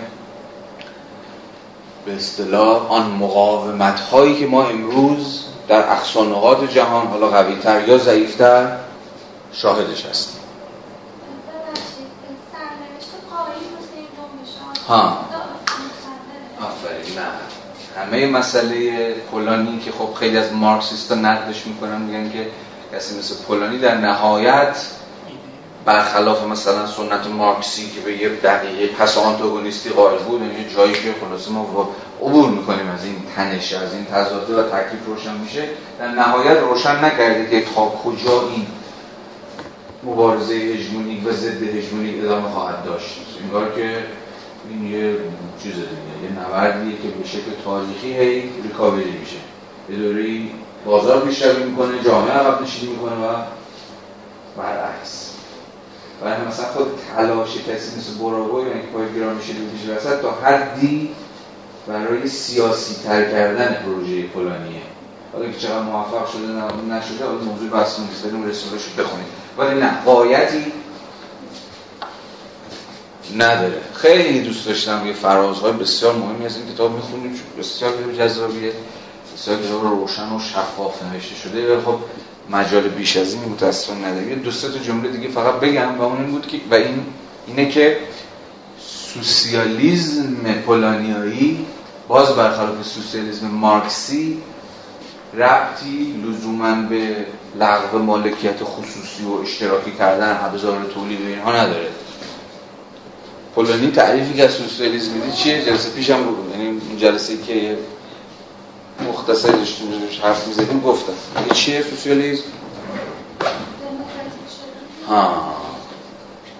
اصلا سوسیالیسم برای آقای پولانی چیزی بیش از دموکراتیزاسیون اقتصاد قلم رو اقتصادی نیستش. یعنی جامعه ای که تابع کنترل نظارت و انضباط دموکراتیکه. باز پروژه پروژه مهمیه. و دموکراتیزاسیون هم چنانکه که همون می‌دونیم نداره دموکراتیزاسیون قایت نیست فراینده یعنی ما امروز می‌تونیم از دموکراتیزاسیون دموکراسی حرف بزنیم. یعنی دموکراتیک کردن خود دموکراسی. یا دموکراتیک تر دموکراتیک. تر کردن خود دموکراسی خیلی نکته مهمیه. و برای پولانی میگم دیگه چنان که صحبت شد این پروژه یه به این این پروسس در فراینده در همواره وصل به نبردهای اجتماعی دوره های تاریخی تنش های سیاسی قدرت طرف این هی دچار قبض و بست به سیاسی تاریخی میشه. و باز این که این بسیار مهمه بسیار مهمه که باز پولانی همه زور سوسیالیزمش رو دوش طبقه کارگر نمی‌ذاره. یعنی میگه این تلاش برای محدود کردن بازار فقط کار طبقه کارگر نیست. بخش وسیع از جامعه طبقات اخشار در دوره های مختلف. ای واسه خیلی وقت خود سیاست مداران حتی خیلی از خود بورژواها بر حسب رقابت های درون طبقاتی که هم داشتن تلاش کردن که تا حد ممکن حد بزنن به بازار و کنترل بکنن بازار برای این بحث اون با یه پرسش بسیار کنجکاوی برانگیز بحث که اولمون تموم بکنیم. و اون که جامعه مثلا فرض بکنید امروز ما منظورم جامعه جامعه ایرانه. شدید الان جامعه مارکسی جامعه پولانیایی. مقاومت هایی که درش می‌بینید مقاومت های جسته و گریخته ای که در برابر همین روند های خصوصی سازی و نولیبرال سازی و غیره و میاد اصوله های مارکسیش خیلی پررنگه. یعنی با محوریت طبقه کارگر انقلابی فلان فلان داره پیش میره. یا نه اصلا مقاومت جامعه است. مقاومت دقیقتر مقاومت فراگیر جپه از نیروهای اجتماعی هر کدوم بر حسب پرابلمشون حسب مسئلهشون تو قلمروها و حوزه ها و فضاهای متفاوت. به اندازه زورشون که خب هممون می‌دونیم زور بسیار کم توش و توانیه دارن سعی می‌کنن که در برابر این روند مقاومت کنن. حتی می‌تونیم مقیاس تعلیم فراگیرتر بکنیم. مثلا در سطح جهانی جنبش های ضد نولیبرال سازی جنبش های ضد جهانی شدن مارکسی هم به زمان شما یا پولانیایی؟ این سوال فکر بکنید سوال جذابی ها؟ مقاومت در مقابل امکان تو بازار جهانی کردن به شکل ناسیونالیسم جدید خیلی داره بروز می‌کنه سوال خوب سوال خوب سوال خوب. چرا سوال خوب؟ برای اینکه خود بالا مفصل نشد. خود پولانی بحث مفصلی داره جلو فاشیسم حتی مقاله داره در رو فاشیسم از کجا آمد دقیقا فاشیسم رو یه جریان سومی که نمی‌خواست تن به نه یعنی نه اینور بود نه اینور بود. یعنی نه جامعه نه بازار. یعنی نه خود تنظیمی نه دموکراسی. هیچ کدوم. یه چیز سویه ملغمه یا آش شل قلمکاری بود فاشیسم که هر دوتا رو زد با خودش ناسبه و قطب سوم علم کرد. هم خود تنظیمی رو نفی کرد هم دموکراسی رو. خیلی بحث مفصل و پیچیده ای داره. پولانی در قبال فاشیسم و نکته خیلی جالبه که باز برای این بحث متأخر ما هم پولانی حرفای جذابی داره که بزنه. چون امروز هم باز یکی دیگر از معارضان نولیبرالیسم چون که یه شمه ازش صحبت کردیم و سه چهار جلسه دیگه جلسه آخر مفصل مفصل سرش حرف می‌زنیم جنبه نوفاشیستی هم. نوفاشیستی در همه جای دنیا خاص اولشون نولیبرالیسم. از آقای ترامپ گرفته تا مثلا خانم لوپن گرفته تا همه عرضل اوباش و راست افراطی در اروپا و آمریکا و ایران و غیره و غیره. حالا چرا؟ و چگونه و با چه منطقی؟ پولانی این جریان ها رو هم جدی گرفت. چون اینا به یه معنی خودشون اتفاقا ضد بازار و مدافع جامعه تصویر می‌کنن دیگه ها؟ بیشتر به جای اینکه مدافع جامعه تصویر کنن باید دقیقتر نیشن ملت. ریشه ها یعنی همه اینها به اتکای جون ناسیونالیزمه که دارن در برابر نولیبرز مقاومت می‌کنن. یه جور ناسیونالیزم که خیلی جاها می‌تونه تنه بزنه به تنه قسمی مرکانتیلیزم مدرن مرکانتیلیزم جدید. چون چنان که باید به خاطرتون مونده باشه مرکانتیلیزم ایدئولوژی ناسیونالیزم اقتصادیه یعنی اول حرف مرکانتیلیزم و ناسیونالیزم اقتصادی. در راه میبندی اقتصاد خودمون مبتنی بر چی؟ انحصارهایش که را نمیدیم تو کالاها و رقبا و اینها رو. یعنی هم داخل. مستلزم چی بود؟ ایشون انصداد فضای سیاسی اقتصادی نفع انحصارها. و در و در روابط بین چی؟ طبعا مجموعی از روابط خصمانه با دول رقیب. اگه باشه دو جلسه پیش من یه اتود ذهنی زدم تو همین کلاس. گفتم به نظرم میاد که جنا دو جناح بورژوازی ایران رو باید به اتکای این دو تا مفهوم فهمید. یه جناح آشکارا مدافع یعنی آشکارا سبقای مرکانتیلیستی داره. انحصاری و میلیتاریستیه سیاست های داخلیش و خارجیش اساسا با این سنخ مرکانتیلیسم قابل تعریفه. یه جناح بورژوازی ایران کاملا با ایدئولوژی و خط و مرام و منش نولیبرالیستی همراه باز در سیاست داخلی و در سیاست خارجی می‌تونید رگه رو دنبال کنید. خب حالا مجال فراختری می‌تونه چنان که به خاطر دارید باز جلسات پیشم صحبت کردیم دیگه. از جمله از راسل کتاب باش شروع میشه و کل کتاب تلاشی برای توضیح این جمله راسل؟ جمله اینه. مسئله اقتصاد این است که مردم چگونه دست انتخاب میدن. حالا که جامعه شناسی با این مسئله سر کار دارد که چگونه است که مردم هیچ انتخابی ندارد یادتونه دیگه ها؟ این جمله صحبت کردیم. اونجا که داشتیم از تنش میان خود اقتصاد و خود جامعه شناسی حرف می‌زنیم.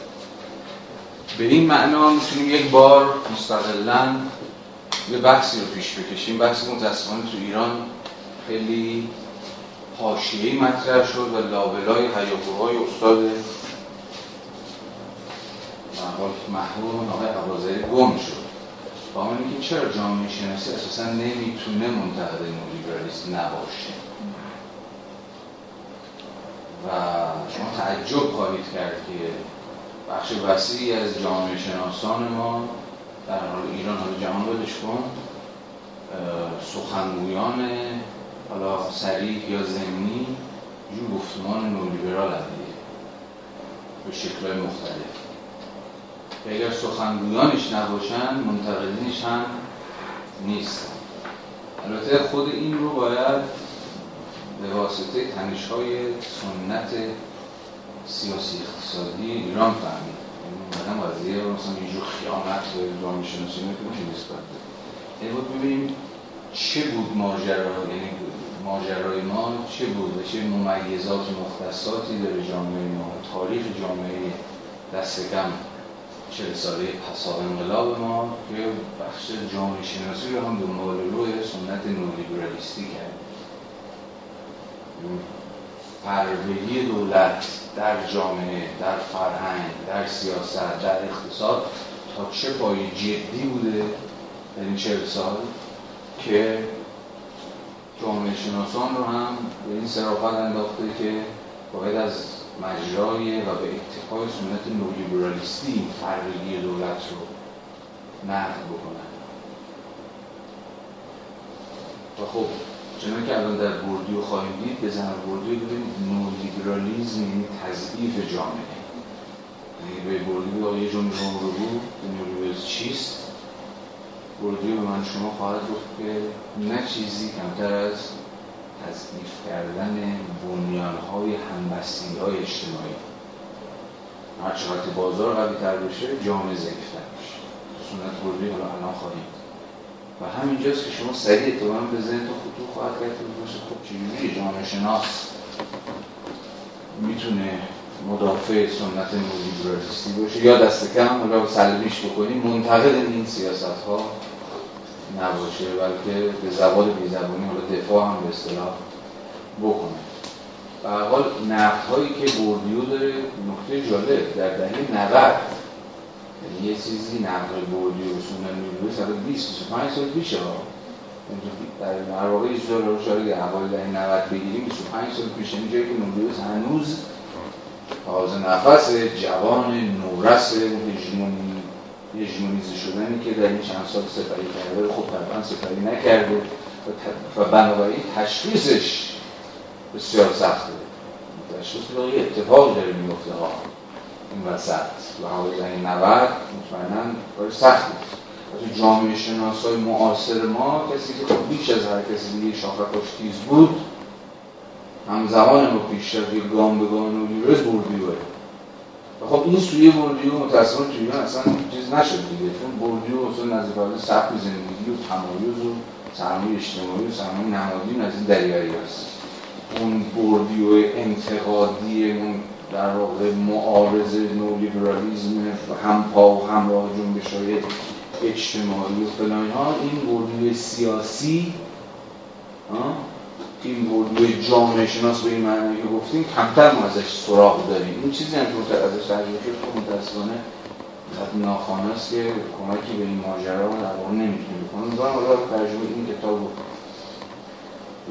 دنبال کردن سنت انتقادی بردوی بتونه یه تو ایران هم رفته رفته باب بشه. تو موسیقی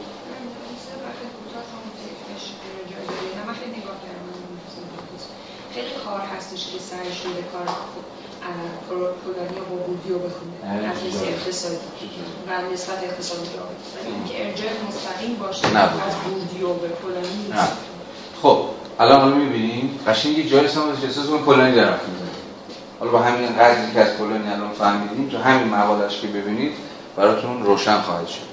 ببینید این یه نکته. پس نکته دوم ساختارهای اجتماعی اقتصاد هیچ چیزی جز همون مفهوم فکشدگی اقتصاد در جامعه بلند نیست.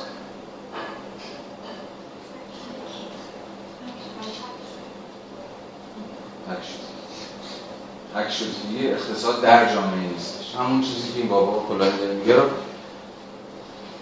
بردیو داره به اتکای همین مفهوم ساختارهای اجتماعی اقتصاد داره. همون جایی که بردیو داره از برساخته شدن دو بازار به دست دولت حرف می‌زنه همون جایی که پولانی داره ابداع آینی لیبرال رو که خود بازار چطور این مفهوم بود که اینونت شد ابداع شد جلب شد. اون جایی که به نه کل این کتاب که گفتم تفسیر جمله راسله هیچ چیزی جز نیست. آقا اقتصاد میگه انسان ها چجوری انتخاب بکنن و حکم چی؟ جور عقلانیت هزینه فایده ای که دیدیم تو مفهوم economicus عمل می‌کنن. ولی جامعه شناسی یعنی خود بوردیو می‌خواد همین مفهومو نشون بده انسان هم economicus نیستن. و سوسیولوژیکوس هم و همواره انتخابهاشون تصمیمهاشون هاشون تابع حالا به تعبیر آقا سوشیال استراکچر هاست ساختارهای اجتماعی یا همون میدانهایی که افراد درش قرار می‌گیرن و همواره این کنش اقتصادی مسبوق به بستر و زمینه و تاریخ و فرهنگ و در یک کلام ساختارها و میدان هاست هیچ تصمیم فارغ البالانه آزادانه خود آینانه وجود نداره. همواره انتخاب های ما مشروط هست. و جامعه شناسی می‌خواد مشروط بودن انتخاب های ما رو توضیح بده. یا به تعبیر یکی دو جلسه قبل داشتیم اتریشیا رو میخوندیم می‌خواد نشون بده که چگونه انتخاب های ما خودشون ساخته شدن. چویس ما کانسترکتده چجوری کانسترکتده حالا توضیحاتی که بوردیو سعی می‌کنه تو این کتاب بده. بنابراین این کتاب تلاشیه برای دفاع از سنت جامعه شناسی به این معنا در برابر سنت اقتصاد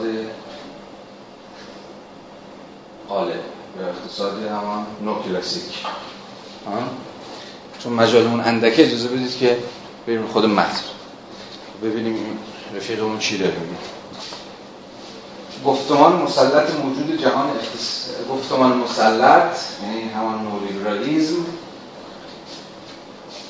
جهان اقتصادی را نظمی ناب و بینقص تصویر می کند که بی وقته منطق پیامدهای پیش پذیر خود را نمایان می کند و هر گونه تخطی از آن منطق را با مجازات هوشمند و یا به شکل خاصتر با اعمال سیاست هایی از طریق بازوهای مسلحی چون صندوق بینالمللی پول و سازمان همکاری توسعه اقتصادی و ما می‌تونیم امروز اضافه کنیم بانک جهانی پس سرکوب می‌کنند کاهش هزینه های نیروی کار کاستن از هزینه های عمومی.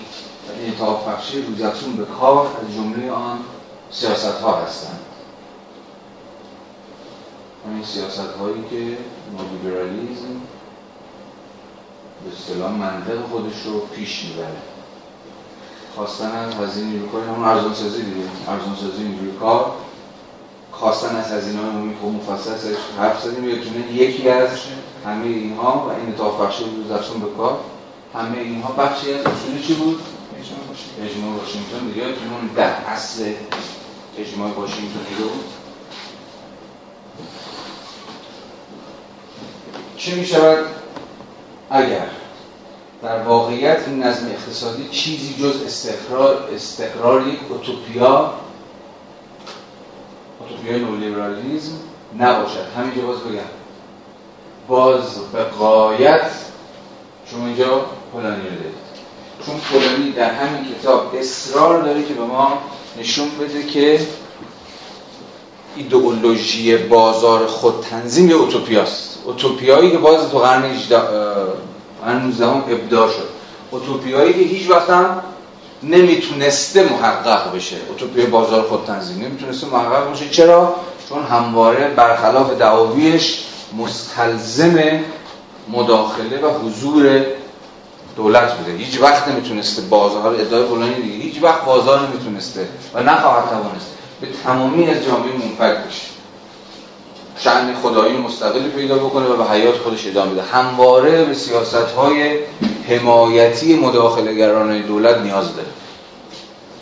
از ببینید در اوج نولیبرالیسم وقتی بازار به اختلال میفته کی نجاتش میده؟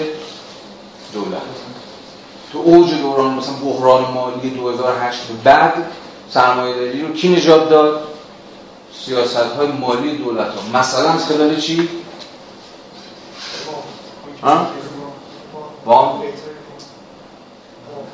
مشخصتر؟ سیاست های بانک های مرکزی. اصلا نجات بانک ها ساده ترش کنیم دیگه. چجوری بانک ها نجات پیدا کردن؟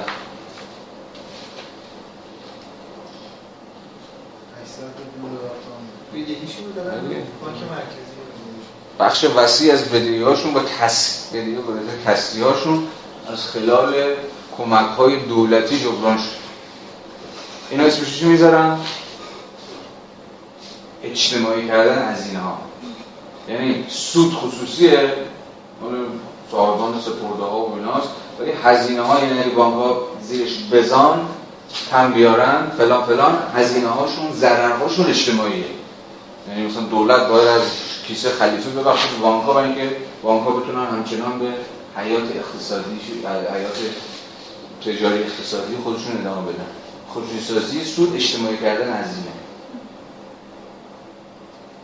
تقریبا در یکایی که کشورهایی که دچار بحران های مالی شدن و بحران های مالی بیش از هر کجا تاثیرشون رو در ورشکستگی بانک ها گذاشت با همین سیاست بانک ها نجات پیدا کرد یعنی دولت تمام قد پرید وسط و بانک ها رو نجات داد. یعنی تردیدی نکرد که این وسط بود بانک ها نجات پیدا بکنن حالا اگر و این بخشی از چی بود؟ بخشی از سیاست ریاضت اقتصادی. ما هنوز راجع مفهوم ریاضت اقتصادی بحث نکردیم. آستریتی دیگه. اصلا آستریتی چیه ریاضت اقتصادی؟ ریاضت اقتصادی یعنی همین بانک ها نجات بده هزینه هاشو اجتماعی کن. یعنی چی؟ حالا این پول مولی که حالا شما دادی برای اینکه بانک رو به حیات خودشون ادامه بدن چجوری با جبران بشه؟ با کاهش ها با کاهش مستمری ها با به اصطلاح افزایش سن بازنشستگی و غیره و غیره. همه سیاست هایی که مثلا به عنوان آخرین نمونهش در همین یونان بحران زده سالهای 2013 14 به بعد که حتما شاهدش بودیم در یکی دو سال اخیر دنبال شد مخالفت ها با ریاضت اقتصادی از همینجا میومد دیگه. این بحران اقتصادی رو شما دیدید بارش رو میندازید رو دوش اتفاقا محروم ترین بخش های جامعه. حالا بازش سال خوردگان و نیروی کار و کاهش بیمه های اجتماعی و هزینه های اجتماعی و کوچکسازی دولت و ولی اگه با بانکار بیاد وسط دولت تمام قدر حاضر. حالا. آها. پس این مفهوم اوتوپیای نولیبرال هم که این آقای پولان بردی و اینجا به کار میاره به قایت تنین پولانیایی اصلا فصل مفصل راجع به اوتوپیای نولیبرال پولانی اینجا بحث می‌کنه. به چرا اوتوپیا بود؟ چجوری ابداع شد؟ و همواره هم قرار یک اوتوپیا باقی بمونه. هیچ وقت قرار نیست به تمامی محقق بشه.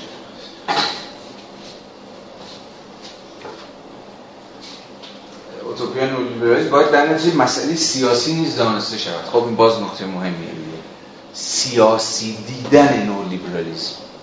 این خیلی نقطه مهمیه. یه مصاحبه اخیرا کرده هاروی اینو ببینید. تو یه دونه کجا ترجمه شد؟ آن تو تز 11 فکر می‌کنم یادآوری کنید می‌ذارم اگه کسی دید بذاره. نولیبرالیسم یک پروژه سیاسی است. یکی از آخرین بحث‌های دو ترجمه کردید نولیبرالیسم یک پروژه سیاسی است. مصاحبه یکی از آخرین مصاحبه ها گفتگوهای هارویه خب اونجا البته امهات حرفش تو همون کتاب تاریخ مختصر نولیبرالیسم گفته ولی اینجا خیلی سریعتر میره روی پروژه سیاسی بودن نولیبرالیسم یعنی کاملا باید این پروژه رو پروژه سیاسی بفهمید. برخلاف ادعای خودش. میگه چی هم؟ من نظریه ناب اقتصادی. فقط نظریه نابه که نولیبرالیسم به قول نولیبرال ها اختزام می‌کنه. تو همه صحبت هم نولیبرال های ایرانی و غیر ایرانی هم دنبال بکنه چیزی جزی نخورده.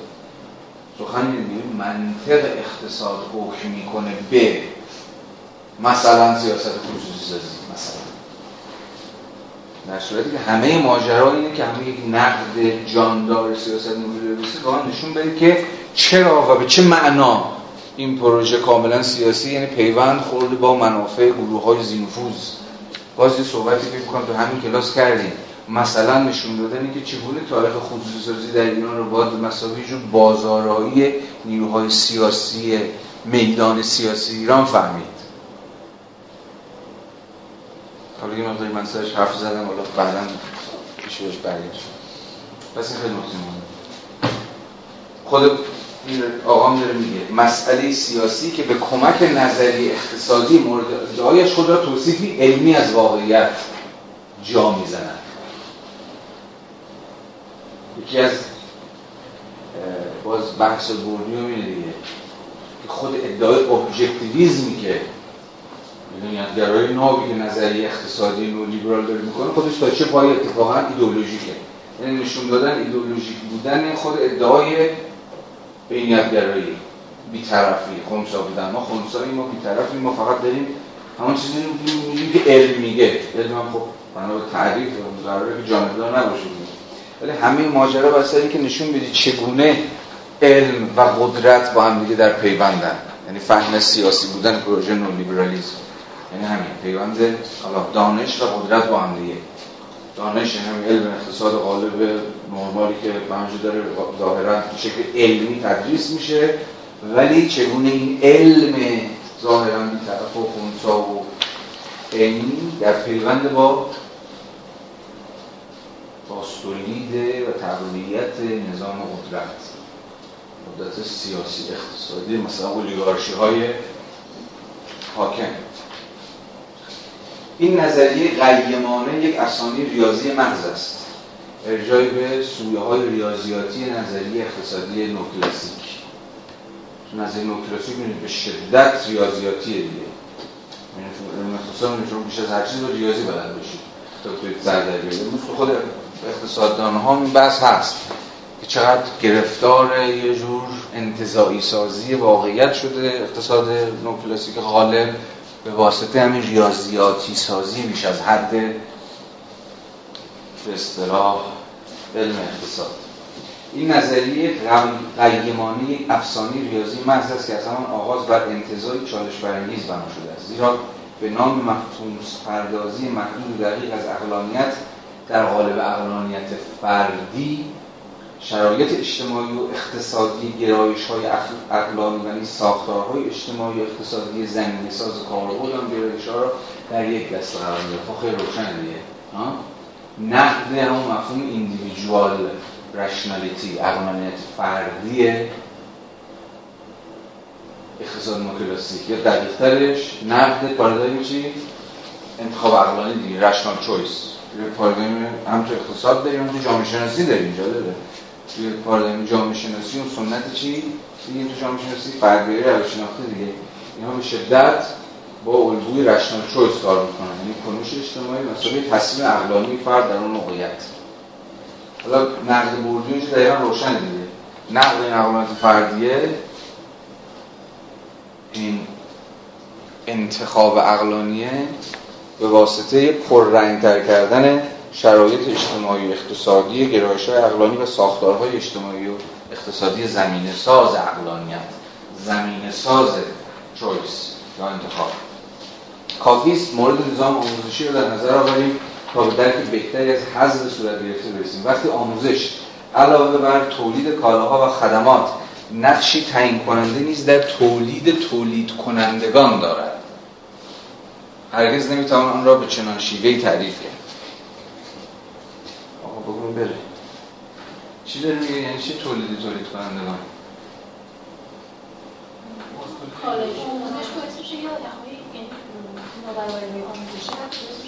یعنی سرمایه که داشته باشه سرمایه فرهنگی اجتماعی یا اقتصادی نامادی این باعث میشه که در واقع سرمایه این آدم در واقع بیشتر بشه. پتانسیل این که بتونن برنامه جایگاه در واقع فرد در تولید کننده قرار بدن بیشتر یعنی تولید تولید کننده هم خود خود تولید جالبه. همین که تولید کننده صرفا مربوط به داشتن یک سرمایه اقتصادی نیست. سرمایه های حتی فرهنگی و نامادی هم تاثیرگذارن در شما رو پرتاب بکنن به یک رشته اجتماعی خاص دیگه تولید کنندگان دانش خودشون در یک ساختاری تولید شده. نه من بفهمم روی کاری که آماده داره این آموزش خودش در گام اول حذف می‌کنه یک عده رو از فرایند اساسا دستیابی به اون حالا کالای برای اون موقعیت یا اون position بهتر اقتصادی یعنی همون سرمایه اجتماعی خب.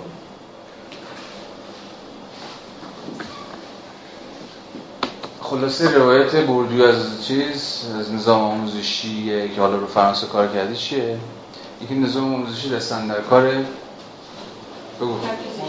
باز تولید کلمه خیلی مهم مفهوم باز تولیده چون بوردیو نظر پرداز reproduction چجوری این نظام سلسله مراتبی نظام سلطه نظام نابرابری باز تولید میشه؟ و کار نظام آموزشی باز تولید همین نابرابری است.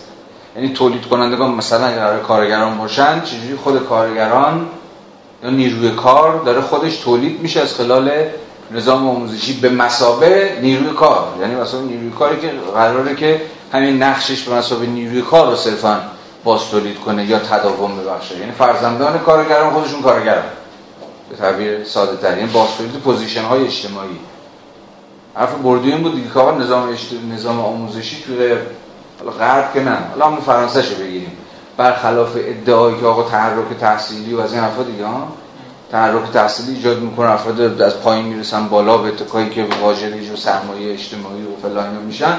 خیلی از این خبرها نیست. نظام اجتماعی حالا بله حالا استثنا استثنا به کنار. اما به شکل ساختاری به شکل سیستماتیک دستن در کار باستولیده. یعنی بالایی ها رو بالا نگه میداره پایینی ها رو پایین نگه میداره. حالا این وسط مسطح ممکنه بالا و پایینی بشه. ولی در نهایت نظام سلطه از خلال از آموزشی کارش باستولید خودش.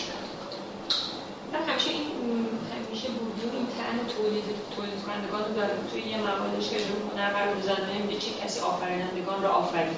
بله. یعنی اصلا بگه این تولید کننده خودش انگار از صفر آغاز می‌کنه. از همون یک هفته پیش جای میزس هم داشتیم میگه که ما چجوری باید دست تولید کنندگان رو باز بذاریم برای تولید رشد رشد اقتصادی. خودش محصول برای خودش تولید شده. درست. پس دقیقا پرسش برده اینه دیگه. یعنی از خود نیروی کار باید پرسید در اون جامعه مثلا سرمایه‌داری متأخر نیروی کار چجوری به نیروی کار تبدیل شده؟ یا چجوری نیروی کار مثلا در یک فراز بین و نسلی همچنان نیروی کار باقی بوده و نتونسته مثلا در سلسله مراتب اجتماعی رشد بکنه. نقش نظام آموزشی این وسط چیه؟ یکی از حوزه‌ای که بسیار بردی روش کار کرد نظام آموزشی بود دیگه. نقش نظام آموزشی در تولید این تولید کنندگان چیه و کجاست؟ اینا باید پس با مفروض بردی و همچون نظریه پرداز باز تولید نابرابری ها بخونیم و بفهمیمش. حالا یه پاراگراف بیام پایین. با چنین مقدماتی است که این نظریه ببینید داخل گیومس ها گفتم تو این تو خوندن ها باید به این انگیزه کاری هم دقت کنید. یعنی نظریه که نظریه نیست در واقع. در میزه گیومه یعنی علامت یعنی جمله چیز دیگه. یعنی دقت کنید بهش. نظریه میگه من نظریه در واقع نظریه نیست. یه تعبیری چی؟ اصلا ایدئولوژیه. حالا بردیو خیلی نمیگه ایدئولوژی ایدئولوژی. دست کم اینجا. ولی میگه باید حواستون به دعوی این نظریه به مسابه نظریه باشه. نظریه که در واقع نظریه نیست. با چنین مقدماتی است که این نظریه از اساس اجتماعی زدایی شده و تاریخی زدایی شده. خیلی نکته مهمه مثلا نولیبرالیزم به مسابقه تاریخی تاریخ زدایی و تاریخی زدایی اجتماع زدایی و اجتماعی زدایی کار اساسا نظریه لیبرالیستی همین زدایش جامعه و تاریخ اساسا از خود نظریه است. اکنون بیش از همه ابزارهای باز حقیقی جا زدن خیش را در اختیار دارد و از نظر تجربی نیز به همان اندازه اثبات پذیر شده است. حواستون هست دیگه داره نظری باز نظری قدرت داره اینجا رو می‌کنه. میگه شما یه نظریه دارید که به اتکای قدرت به اتکای هژمونیزه کردن خودش تونسته خودش جا بزنه. به مسابقه چی؟ گزاره مجموعه گزاره که فقط داره حقیقت و حقیقت فقط داره, به خود واقعیت آنچنان که هست حرف می‌زنه. نکته جالب اینه که بردیو تو بحثایی که رژیم ایدئولوژی داره باز با مزه میگه ایدئولوژی از ایدئولوژی چیه؟ تو دفعه کن بردیو دکسا. ایدئولوژی به مسابه دکسا. بردیو. ترجمه نشد. یه گفتگوی دارم با ایگلتون با هم دیگه که اونجا به تفصیل راجع به ایدئولوژی از دوکسا حرف زده. تو این کتاب مپینگ ایدئولوژی ویراسته ژیژک هست. اگه بخوام حالا ببینید این ورژنش رو تنها که الان حضور ذهن دارم اونجاست. Mapping Ideology هست. توی اینترنت اونجا گفتگوی ایگلتون با بوردیو بر سر مفهوم ایدئولوژی از doxa. دقیقا اینجا می‌تونید ببینید رگه های این داستان رو. که چجوری نظریه یه نظریه کاملا جانبدارانه سیاسی خودش رو به مثابه حقیقت جا زده و تبدیل شده باور رایج تبدیل شده به دکسا. و در کسوت ایدئولوژی اما دعوی علم می‌کنه. در واقع گفتمان نولیبرال تنها گفتمانی در میان انبوهی از گفتمان ها نیست بلکه گفتمانی پرقدرت به همان سیاق که در تحلیل گافمن گفتمان روانپزشکی در یک آسایشگاه روانی از قدرت برخوردار است و مبارزه با آن بسیار دشوار است زیرا تمام نیروهای جهان را در کنار خود دارد و این جهان سرشار از روابط نیروها یکسره در اختیار و در خدمت تولید آن است. باز موضوع بسیار مهم. نمیگه هژمونی. نمیگه. ولی مفهومش رو باز شما به روشنی می‌تونید ببینید. دیگه ببین نو گفتمان نو لیبرال همین گفتمانی در عرض گفتمان های دیگه نیستش. یه گفتمانی میگه پرقدرت ولی ما می‌تونیم بگیم هژمونیک. یعنی بازی رو برده به این معنا. و بازی رو برده و خودش رو تبدیل کرده به doxa به common sense قلمرو اقتصادی. و از همگان می‌خواد که به زبان او و با منطق او حرف بزنن و فکر کنن. و دیگر گفتارها رو به مثابه نائل خیالات اوتوپیا ها imagination حالا هر چیزی طرد می‌کنه می‌ذاره کنار. مثلا گفتمان های غیر علمی که خواب و خیال فقط دارن می‌بینن. چرا جامعه شناسیه که فقط می‌تونه ادعای این بکنه که تحلیل اینی داره می‌کنه؟ خوبه. شما خوندین؟ فرآیند اصلا سازی متدولوژی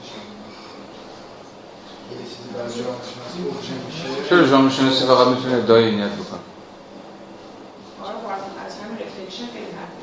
مفهوم رفلکشن خیلی مهمه و اینکه جامعه شناسی که فقط ادعا نمی‌کنه که در گام نخست که داره واقعیت رو آنچنان که هست داره تصویر می‌کنه. خودش نسبت به اینکه اصلا از وبر به بعد دیگه دست کم از وبر به بعد جامعه شناسی می‌دونه که یه جایی واسه داره واقعیت مثلا می‌کنه. یه کسی مراحلی داره که شما چجوری رفلکت می‌کنید به مسابقه جامعه شناسی؟ یکی از اون مراحل اینه که بیرونی سازی بکنی پیش ها و موقعیت آفرین. بعد اینجا بعد که داستان شروع میشه. یعنی مسئله فقط نیست که جامعه شناسی که تصدیق می‌کنه که بله من یه منظری دارم و چشم اندازی دارم اینا.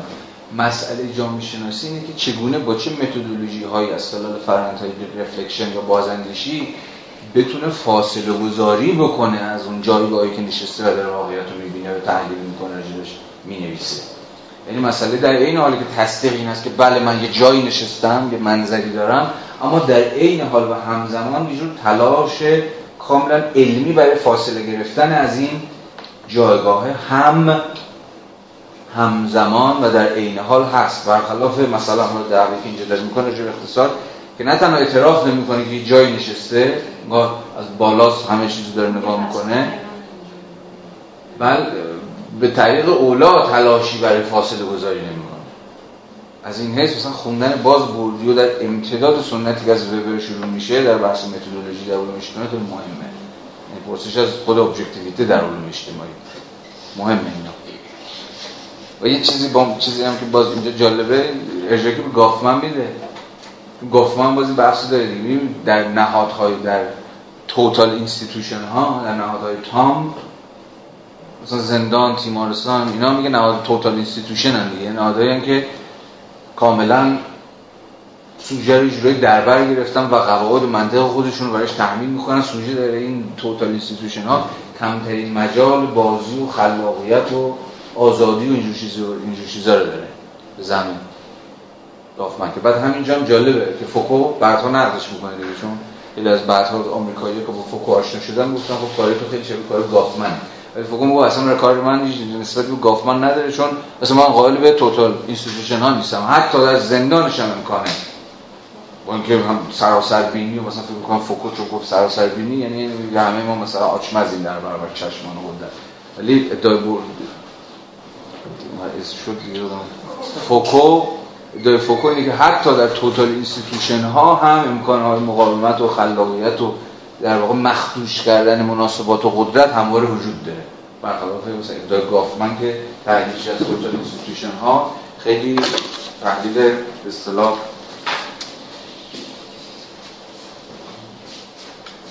اقتدارگرایانه بود به زعم گافمن در هر نهاد total ی یک discourse دست بالا رو داره و بقیه discourse ها رو خفه می‌کنه. بقیه discourse رو سرکوب می‌کنه. تو تیمارستان گفتار روان پزشکی اصلا مجالی به دیگر discourse ها نمیده. در زندان گفتمان مراقبتی مجالی مثلا discourse های چه می‌دونم حقوق بشر رو نمی‌دونم فلان بهمان همه discourse ها رو می‌کنه سرکوب می‌کنه تو خودش. داره میگه نولیبرالیسم یه چنین کاری کرده. این یعنی آنچنان هژمونیک شده که مثل discourse های غالب در نهادهای تام عمل گفتان نولیبرال این شرایط را خواسته با جهت بخشی به گزینش های اقتصادی آنها که بر روابط اقتصادی حاکم هستند محقق می‌کنند. پس گفتمان نولیبرال نیروی نمادین خود را به روابط موجود میان نیروها اضافه می‌کند. زیر تابلو برنامه علمی که به برنامه برای کنشگری سیاسی تبدیل می شود پروژه سیاسی به اجرا در می آید. هرچند به دلیل جلوه کاملا منفی آن جایگاه سیاسی گفتمان نولیبرال انکار می شود. خب دیگه بحث کردیم دیگه. هی گفتمان نولیبرال تن می‌زنه از تصدیق کنه که پروژه سیاسیه. در خدمت طبعا اهداف سیاسی مشخص. هدف این پروژه خلق شرایطی است که تحت آن نظریه می‌تواند به واقعیت بپیوندد. یعنی چیزی برخلاف آن چیزی که نظریه توی فهم عام ما باید باشه که نظریه قراره که توصیف واقعیت باشه دیگه نه اینکه خود خود در واقع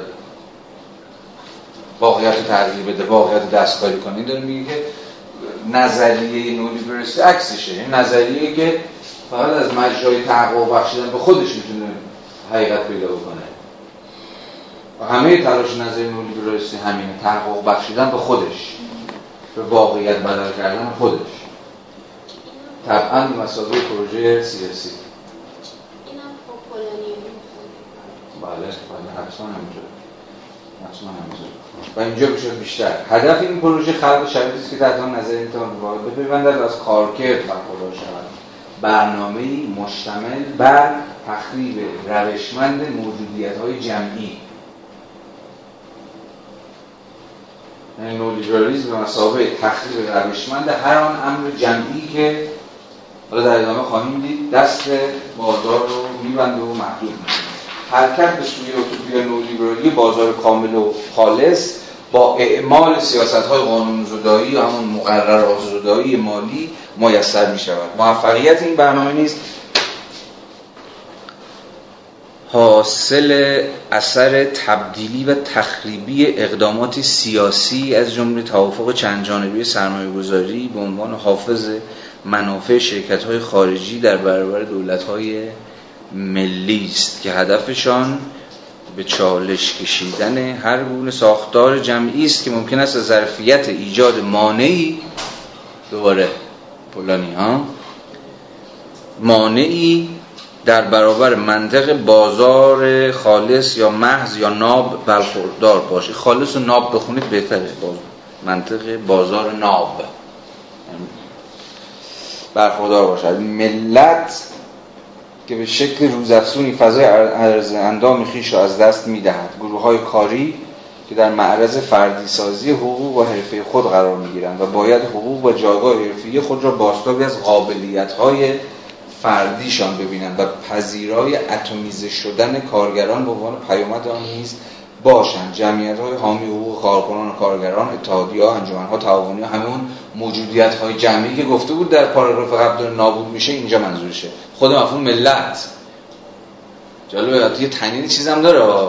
حتی که نگران چیزی نیست و از بود هویتی که خب ملت داره از دست میرشون خارجی ها دارن میان خود این ملت رو هم باید یه جورایی حتی به نظر اینجا دورکیمی بفهمیم. مثلا خود جامعه بفهمیم.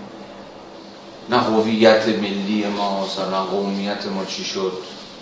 اگه شرکت های چند ملیتی پاشون بیاد. این نقد راست هاست به نولیبرالیسم نولیبرالیسم واسه جهانی شدن هویت های ملی ما رو مخدوش می‌کنه. پس ما خصم قسم خورده نولیبرالیسم هستیم. خب این نقد دست راستی به نولیبرالیسم. خب بنیادا ما نقد دست چپی چنان که داریم می‌بینیم و باز هم خواهیم دید. متفاوته. و حتی خانواده حتی با خانواده همچی می‌کنه. حتی در باز در ادامه خواهیم دید یه جایی که خیلی تنین راستگرایانه پیدا می‌کنه صحبت بردی و آخر مخراش جایی که میگه خیلی از ساختارهای سنتی امروز می‌تونن مقاومت کنن در بر نولیبرالیسم ساختارهای سنتی که جامعه بنیادن داشت پس همین خانواده. البته میگه مسئله بر سر بازسازی اینا هم هست متناسب با شرایط جدید. وگرنه خب همین راستا میرن آقا خانواده ملت هویت قوم قبیله اینا داره دست میره پس برای همین ما باید ضد نولیبرال باشه ولی جالبه به یه جامعه شناس به رسمیت می‌شناسه میگه خیلی ساختار سنتی اجتماعی ایستادگی می‌کنن در شرایط عادی در برابر امواج نولیبرالیسم. چون نولیبرالیسم به هر حال برای بوردیو بیش از هر چیزی همون فرایندهای individuation ه فردی سازیه ساختار سنتی جامعه تا جایی که در برابر روندهای فردی سازی مقاومت می‌کنن این سدها و موانعی در برابر فرایند نولیبرال سازی هم هستن. از این چرا که نه خانواده. برنامه نولیبرال برنامه نولیبرال قدرت اجتماعی خود را از قدرت سیاسی و اقتصادی کسانی اخذ می کند که بیانگر منافع و علایق آنهاست. این اولا به گروه های زینفوز مشخصی هم بردی و ارجام میده. یعنی اونقدرها نولیبرالیزم چیز نیست بینامونشان نیست. از خلال طبقات و نیروها و اخشارهای مشخصیه که وارد عمل میشه. سهامداران اپراتورهای مالی سندداران محافظه کاران و آن سوسیال دموکرات هایی که تبدیل به سوپاو اطمینان و عناصر زائد لسفر شدن. یه گوشه میندازه به سوسیال دموکرات ها چون سوسیال دموکراسی دهه 90 خب کاملا جریانیه که ادغام شده دیگه. در یعنی از اون تبار چپ گرایانش که بخشی بود از اون به اصطلاح ضد جنبش من فلانیه کلمه که کارش مهار سرمایه بود توهی شده بود و امروز هم شده امروز احزاب چپ میانه تا حد زیادی در اروپای امروز احزاب برشکسته ای هم دیگه؟ مثلا این زمان تقریبا همون زمانی که تونی بلر به اتکای راهنمایی های دوستم دوستمون که نه ولی خب به آقای آنتونی گیدنز طرح احیای راه سوم نوشت دیگه و بازسازی شده حزب کارگر. و گردش به راست کرد حزب کارگر. شد تونی بلر اون افتضاحات بار اومد و اما این دوستمون آقای جرمی کوربین خب یه مدت احیا کرد دیگه سنت طبقه سنت حزب کارگر رو با گردش دوبارهش به چپ خب می‌بینید که تا با یه موفقیت نسبی هم بوده. مثلا حزب سوسیال دموکرات آلمان. مثلا اسپده الان بالا 15 20 سالی که عملا فرق روشنی با حزب دموکرات مسیحی نداره. عملا یه حزب میانه است. یا حزب سوسیالیست فرانسه دیگه از احزاب سوسیال دموکرات. خلاصه ما با بحث بحران های بحران سوسیال دموکراسی بحران سوسیال دموکراسی رو به شکل خیلی جدی و حاد از همون دهه 80 و 90 در اروپا به جد داشتیم که بعد حالا در این چند سال اخیر یا منجر شده به چرخش دوباره احزاب میانه به سمت چپ که تنها نمونه که می‌شناسیم در واقع هم حزب کارگر انگلستانه. و یا پیدا شدن سرکله احزاب چپ جدید. چپ حالا یکم رادیکال تر مثلا پودموس در اسپانیا سیریزا در یونان حالا فقط از گندایی که خود اینا زدن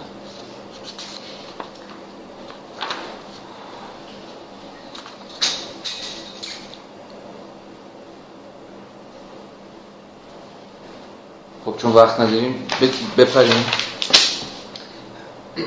یک صفحه اون به این ترتیب یعنی بعد این داستان ها دنیای داروینی پدیدار می شود نو لیبرالیسم به داروینیسم یاد کی میفتیم؟ کلاسیکا استاد اسپنسر. اسپنسر خب اولین کسی بود که سعی کرد داروینیسم وارد جامعه شناسی بکنه دیگه. ها؟ و اساسا داروینیزمش صورت در واقع همان لیبرالیزمه به معنای دقیق کلمش.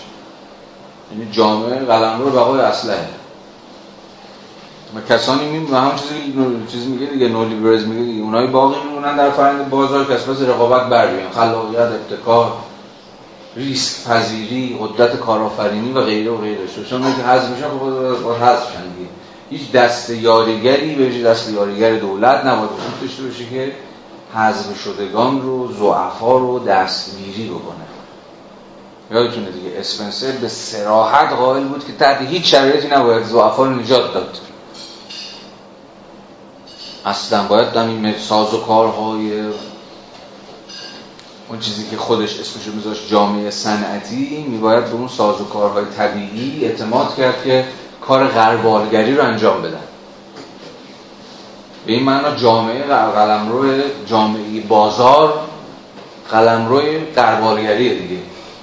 بی ها و کم ابتکارها و کم خلاقیت ها و آنها که کم ریسک می‌کنن و بقدر کافی شجاعت ندارن و غیره و غیره همه اینها شوت میشن میافتن بیرون. در صورت به این ترتیب دنیای داروینی پیدا می شود جنگ همه علیه همه در تمام سطوح سلسله مراتب باز دارید می‌بینید دیگه. جنگ هم و همه آقا جان محصول جامعه سرمایه‌داریه. اینو به وضع طبیعی جنگ هابز و مابز و اینا ارجاع می‌دادن نباید ارجاع داد. یاد بحث اول کلاس به خیر. جایی که خود روسو دست کم از روسو به بعد ادعا این بود که جنگ هم و همه ما یه مسئول تاریخی مون امروزه. امروز و هابز اشتباه می‌کنه که چیزی رو که امروز تازه حادث شده رو ارجاع میده به یه جور پیشا تاریخ یعنی به وضعیت جامعه طبیعی. باز اینجا می‌بینید که خود بوردیون همینه داره میگه دیگه به سراحت این جنگ با همه و همه مسئول نولیبرالیزمیه که عملا در وضعیت پسا جنگ اتفاق افتادی بعد از جنگ جهانی دوم و مشخصا از دهه 70 و 80 به خاطر دارید که دست کم تا 20 30 سال سیاست های اقتصادی دولت های پس و جنگ در اروپا و حتی در آمریکای شمالی مبتنی بر قسمی سازش طبقاتی بود. و پررنگتر کردن نقش اجتماعی دولت حالا یا از خلال کینزیانیزم در اروپا یا از خلال نیو دیل و حال متأثر از کینزیانیزم بود در آمریکا. جنگ همه در تمام سطوح سلسله مراتب که تمام که در واقع در تمام سطوح سلسله مراتب که تمام آنها جنگ همه در تمام سطوح سلسله مراتب که تمام آنها که در شرایط ناامنی رنج و حراس شغل و سازمان سازمانشان میچسبند آن را تقویت ما فهمیدی چی داره میگه دیگه؟ من بعد خوندم. ولش کن. بیشک حضور تنظیمات مخاطر انگیز که ناامنی میآفرینند. بله.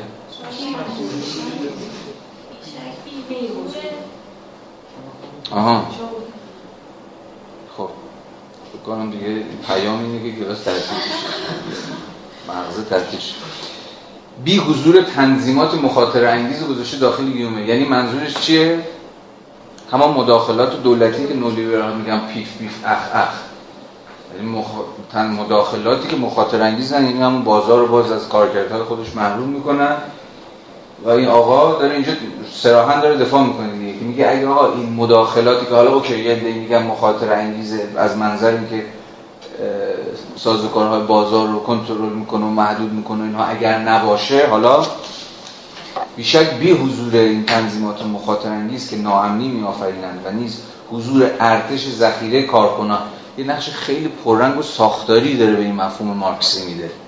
این مفهوم مارکسی دیگه ارتش ذخیره کارکنان که همون بیکارانه دیگه. بیکاران تو بیرون کارگاه و کارخانه منتظرن که وارد فرایندهای چیز بشن.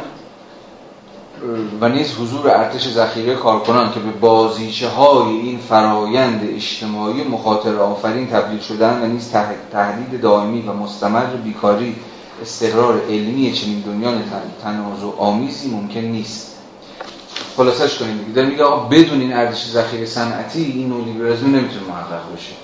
یعنی اگه یه چون سرمایه‌داری همواره یک لشکر بیکاران رو پشت درها نداشته باشه نمی‌تونه سیاست های ارزان سازی نیروی کار سیاست های تشکل زدایی سیاست های موقتی سازی انعطاف پذیری نیروی کار بی سازی نیروی کار و غیره و غیره رو پیش ببره با موفقیت.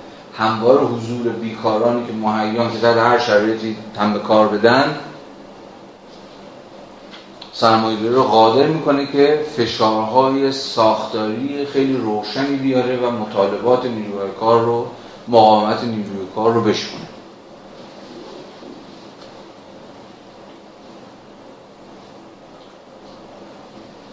مثلا همین قانون کارورزی که این روزا احتمالا همتون باز دوباره به گوشتون خورده که احتمالا خورده آقای هدیه دولت آقای روحانی بود رای دهندگانش دیگه در واقع سپاسگزار بود ملت بهشون رای دادن قانون کارورزی رو تقدیم کرد. چرا این قانون تونست در واقع اصلا شکل بگیره؟ دلیل ساده داره. شما یک بحران بیکاری تام فارغ تحصیلان دارید که فقط مسئله الان بر سر چیه؟ بر سر اشتغال تو اینجا بحث کردیم دیگه. تو همین کلاس. من 5 میلیون 6 میلیون شغل ایجاد می‌کنم هیچ کسی جز استاد هاشمی تبا نپرسید که آقا تحت چه شرایطی شغل ایجاد می‌کنی؟ چون مسئله فقط سرکار گذاشتن که چون یه زمانی شما سرکار می‌ذارید افرادی رو زمانی هست که شغل ایجاد می‌کنید. مسئله کارورزی سرکار گذاشتن به هر دو معنای کلمه است. نه شغل ایجاد کردن. چه چیز اختزا کرده این سیاست اصلا ممکن کرده. این عقل دولتی رو به این سمت سو بردی که تن به چنین سیاستی بده در بیکاری فضاینده نیروی کار. که احتمالا حاضر تحت بدترین شرایط هم که نون بخور و نمیری مثلا داشته باشه. چون فرض اینه دیگه. اینا حالا فعلا به زیارو بزنیم سر کار بره دستش حالا تو جیب خودش باشه. حالا دیگه شرایطش و فعلا اینا مهم نیست. مهم نیست تحت قانون کار هست یا نیست. مهم نیست بیمه داره یا نداره. مهم نیست بعد سه سال استخدام میشه یا نمیشه. فعلا به شکل موقت ما سر کارش بذاریم تا بعد. حالا من الان خیلی دارم دم دستی این داستان رو براتون روایت می‌کنم ولی خیلی دقیق میشه نشون داد که در دل بحران بیکاری اساسا شما جنبش کارگری نمی‌تونید داشته باشید. یعنی تو شرایط بیکاری فزاینده باهاش مواجهید همه مقاومت های کارگری میشن. خیلی سریع خیلی زود. این پشتوانه شما ندارید. یه یه اعتراض کارگری اخراج جایگزین نیروی کاری که حاضر سر دست بشکنه که همون کاری که شما حالا دارید بر سر شرایطش چانه زنی می‌کنید با نیروی کار با کارفرما رو از دست شما بخواه مسئله بر سر این هم هست دیگه. سوال تحت چه شرایط قدرت چانه زنی نیروهای کار کم میشه؟ به دلیل ساختاری هم داره مطمئنا در شرایط رکود نیروی کار کمترین مدت داره.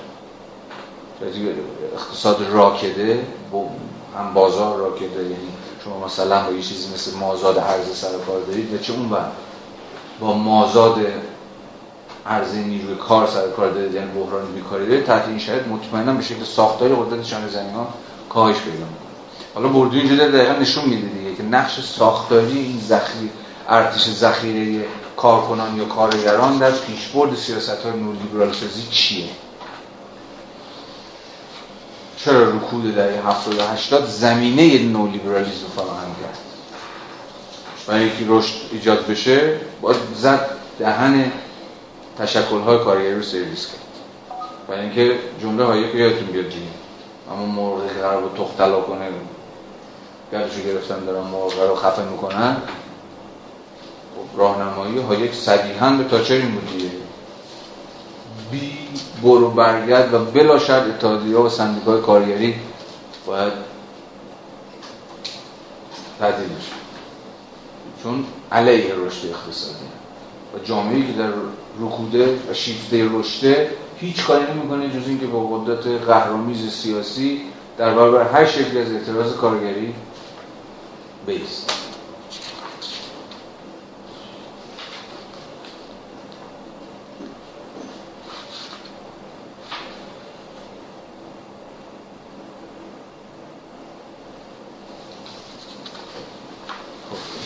فقط همین در حد سه چهار دقیقه این بند آخر رو بند دو تا بند آخر.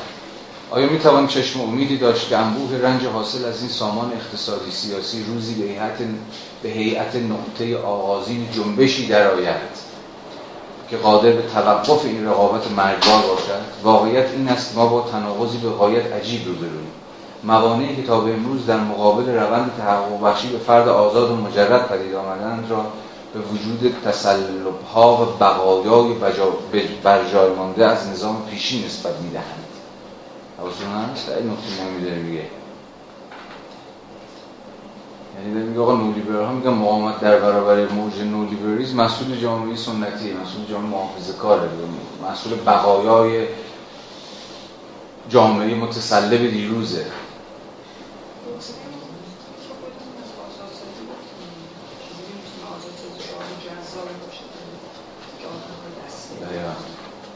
تمام انواع مداخلات آگاهانه مستقیم دست کم وقتی از جانب دولت باشن از پیش بی اعتبار می شوند. در نتیجه چنین مداخلاتی محکوم به امهای خیش به نفع بازار آن سازوکار محض و بینام هستند که ماهیت آن به عنوان نقطه اعمال منافع یکسره از یاد رفته است اما در واقعیت به رغم حجم فزاینده جمعیت در معرض خطر آنچه نظم اجتماعی را از گرداب و آشفتگی به دور نگاه می‌دارد تداوم یا بقای نهادها و نمایندگان نظم پیشینه. نظم پیشین که در معرض خورد و نابود شدن هستند و نیست. کارهای امدادگران اجتماعی و مواردی از قبیل اشکال متنوع همبستگی اجتماعی خانوادگی است. یعنی یه باجکی بردیو داره میده دیگه. به حد به جریان محافظه کار جریان محافظه کار در برابر روند نولیبرالیسم مقاومت می‌کنم به اتکای همون بقایای متسلب جامعه کهن. حالا می‌خواد خانواده باشه اون رسم و رسوم ها باشه نهادهای خیریه باشه هر چیز یعنی میگه بخشی از مقاومت در برابر نولیبرالیسم به اتکای باقی مانده های نظم پیشین هستش.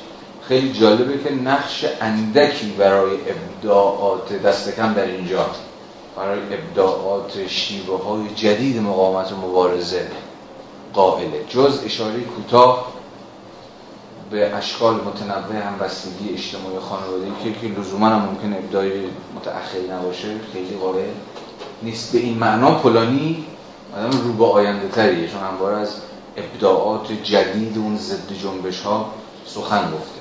گذار لیبرالیزم همچون رانش قاره‌ای به شیوه نامحسوس رخ می‌دهد و بنابراین تأثیرات آن از دیده پنهان میماند. دهشتناکترین پیامدهای آن در دراز مدت پدیدار می‌شوند. این تأثیرات به شکل متناوزی با مقاومت کسانی پنهان می شود و به کارگیری منابع موجود در نظم پیشین از آن در مقابل رشد لیبرالیزم دفاع می کند دوباره منابعی چون هرجا میده. همبستگی های سنتی و ذخایر سرمایه اجتماعی که حافظ نظم اجتماعی موجود در برابر آنومی هستند. تقدیر ناگزیر این سرمایه اجتماعی هرچند نه در کدام مدت نابودی است. مگر که بازآفرینی و بازتولید شد اما همان نیروهای دستن در کار محافظت که ساده انگارانه است آنها را محافظ کار بپنداریم. جایی این بحث ما میده. گرچه به نظرم ساده انگارانه نیست آنها را محافظ کار بنامیم.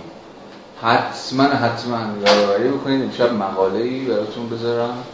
از این به نام اینکه چپ ها نولیبرالیسم رو نفهمیدند از سایت ترجمانه.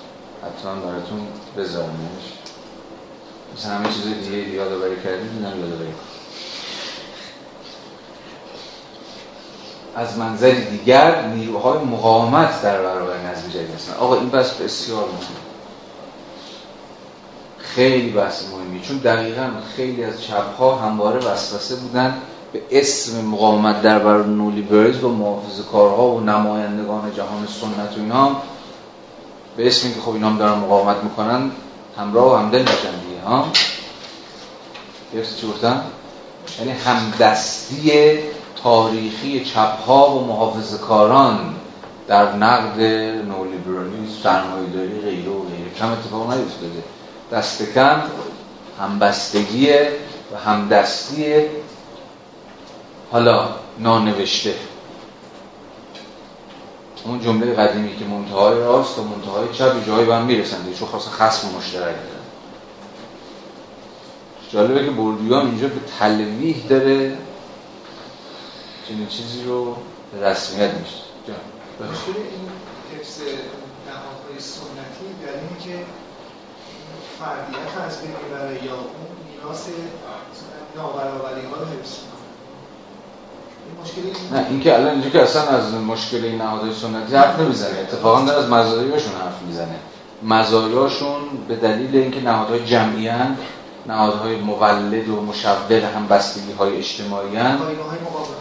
بله به یک معنی پایگاه مقاومت هن. اما پایگاه ها مقاومت مطمئنا راستگرایان هم یعنی همون پایگاه مقاومت مقاومتی که مثلا خانم ماریان لوپن روش اتکا می‌کنه و به اتکای اون پایگاه ها امروز در برابر نولیبرالیسم به اصطلاح قد علم می‌کنه و کلی هم رأی میاره دیگه. به اندازه خودش. نمی‌دونم چقدر رأی میاره خب خانواده یا حالا معنای قدیمش داره این کار انجام میده یا توی این شرایط تاریخی جدید هم هنوز اون پتانسیل می‌دونم متوجه شدم. شما الان فرضتون اینه که تو خانواده در کل یه مکانیزم سرکوب وجود داره.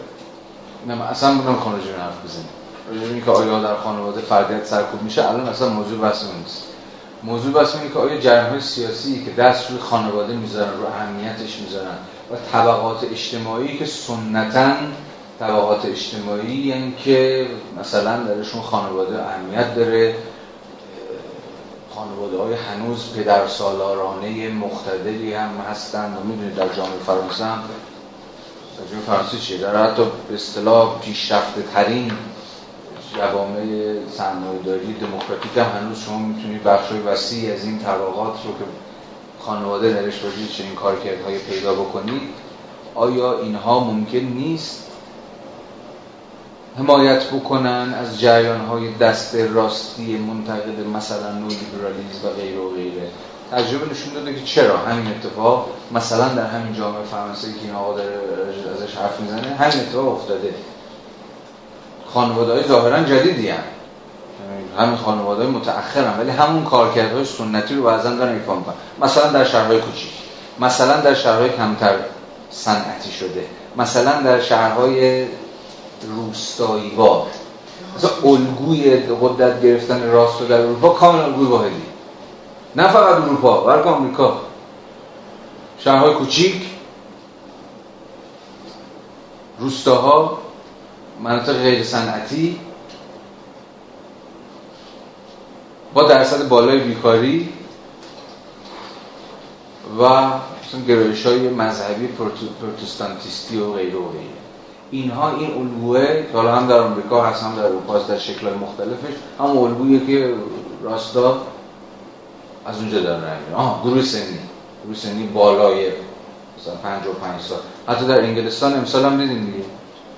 محافظ کاران تمام رأیشون از یعنی قاطبه رأیشون از بالای 45 سال آورده بودن. جمعیت 19 سال تا 39 سال دو سومشون با آقای کوربین رأی دادن. دو سوم جمعیت جوان خیلی ها. در آمریکا هم همین بود. با آقای سندرز جمعیت جوان بالاترین رأی رو داد. ما بنابراین یکی از های سیاسی که مثلا اروپا داره اینه که به موازات همین پیر شدن روند جمعیتی که خب سالهاست اروپا داره تجربهش می‌کنه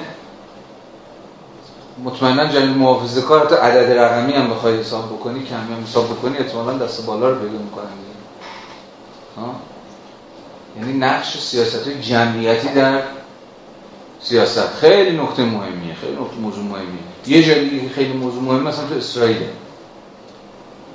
اسرائیل مثلا سی سالی که اصلا اعضاب چپ نمی‌تونن قدرت بگیرن. چرا؟ دقیقا به سیاست های مهاجرتی که اسرائیل در این 20 سال اخیر دنبال کرد. مهاجرانی که اغلب از یهودی های سفاردی هن. نه یهودی های اشکنازی چون دو تا یعنی یهودی های اروپای شرقی هن و آفریقای شمالی هن نه یهودی های اروپای غربی. یعنی جریانات ارتودکس یهودی هن. جدید مهاجرت در اسرائیل در دو, دو سه دهه اخیر. یهودی ارتودکس خب تقریبا به اعضای دست راستی حالا و می توانند به نیروهای برازنده بر براندازنده نیست تبدیل شود اگر هنوز امیدی هست به وجود همین نیروهاست. چه در نهادهای دولتی و چه در گرایش های رایج میان کنشگرای اجتماعی خواستان افراد و گروه های مربوط به نهادهای وابسته به سنت خدمات عمومی و مدنی تحت پوشش دفاع از نظم از دست رفته و منافع ناظر بر آن قادرند با تلاش در جهت خلق و ایجاد یک نظم اجتماعی جدید در مقابل چالش لیبرالیسم مقاومت کنند نظمی که تنها به جستجوی منافع خودخواهانه و اشتراک و سودآوری فردی خلاصه نخواهد شد و جایی برای ابعاد جمعی منطوق به جستجوی عقلانی اهدافی باقی خواهد گذاشت به صورت جمعی حاصل و به صورت جمعی تصدیق و میشه خب اصلا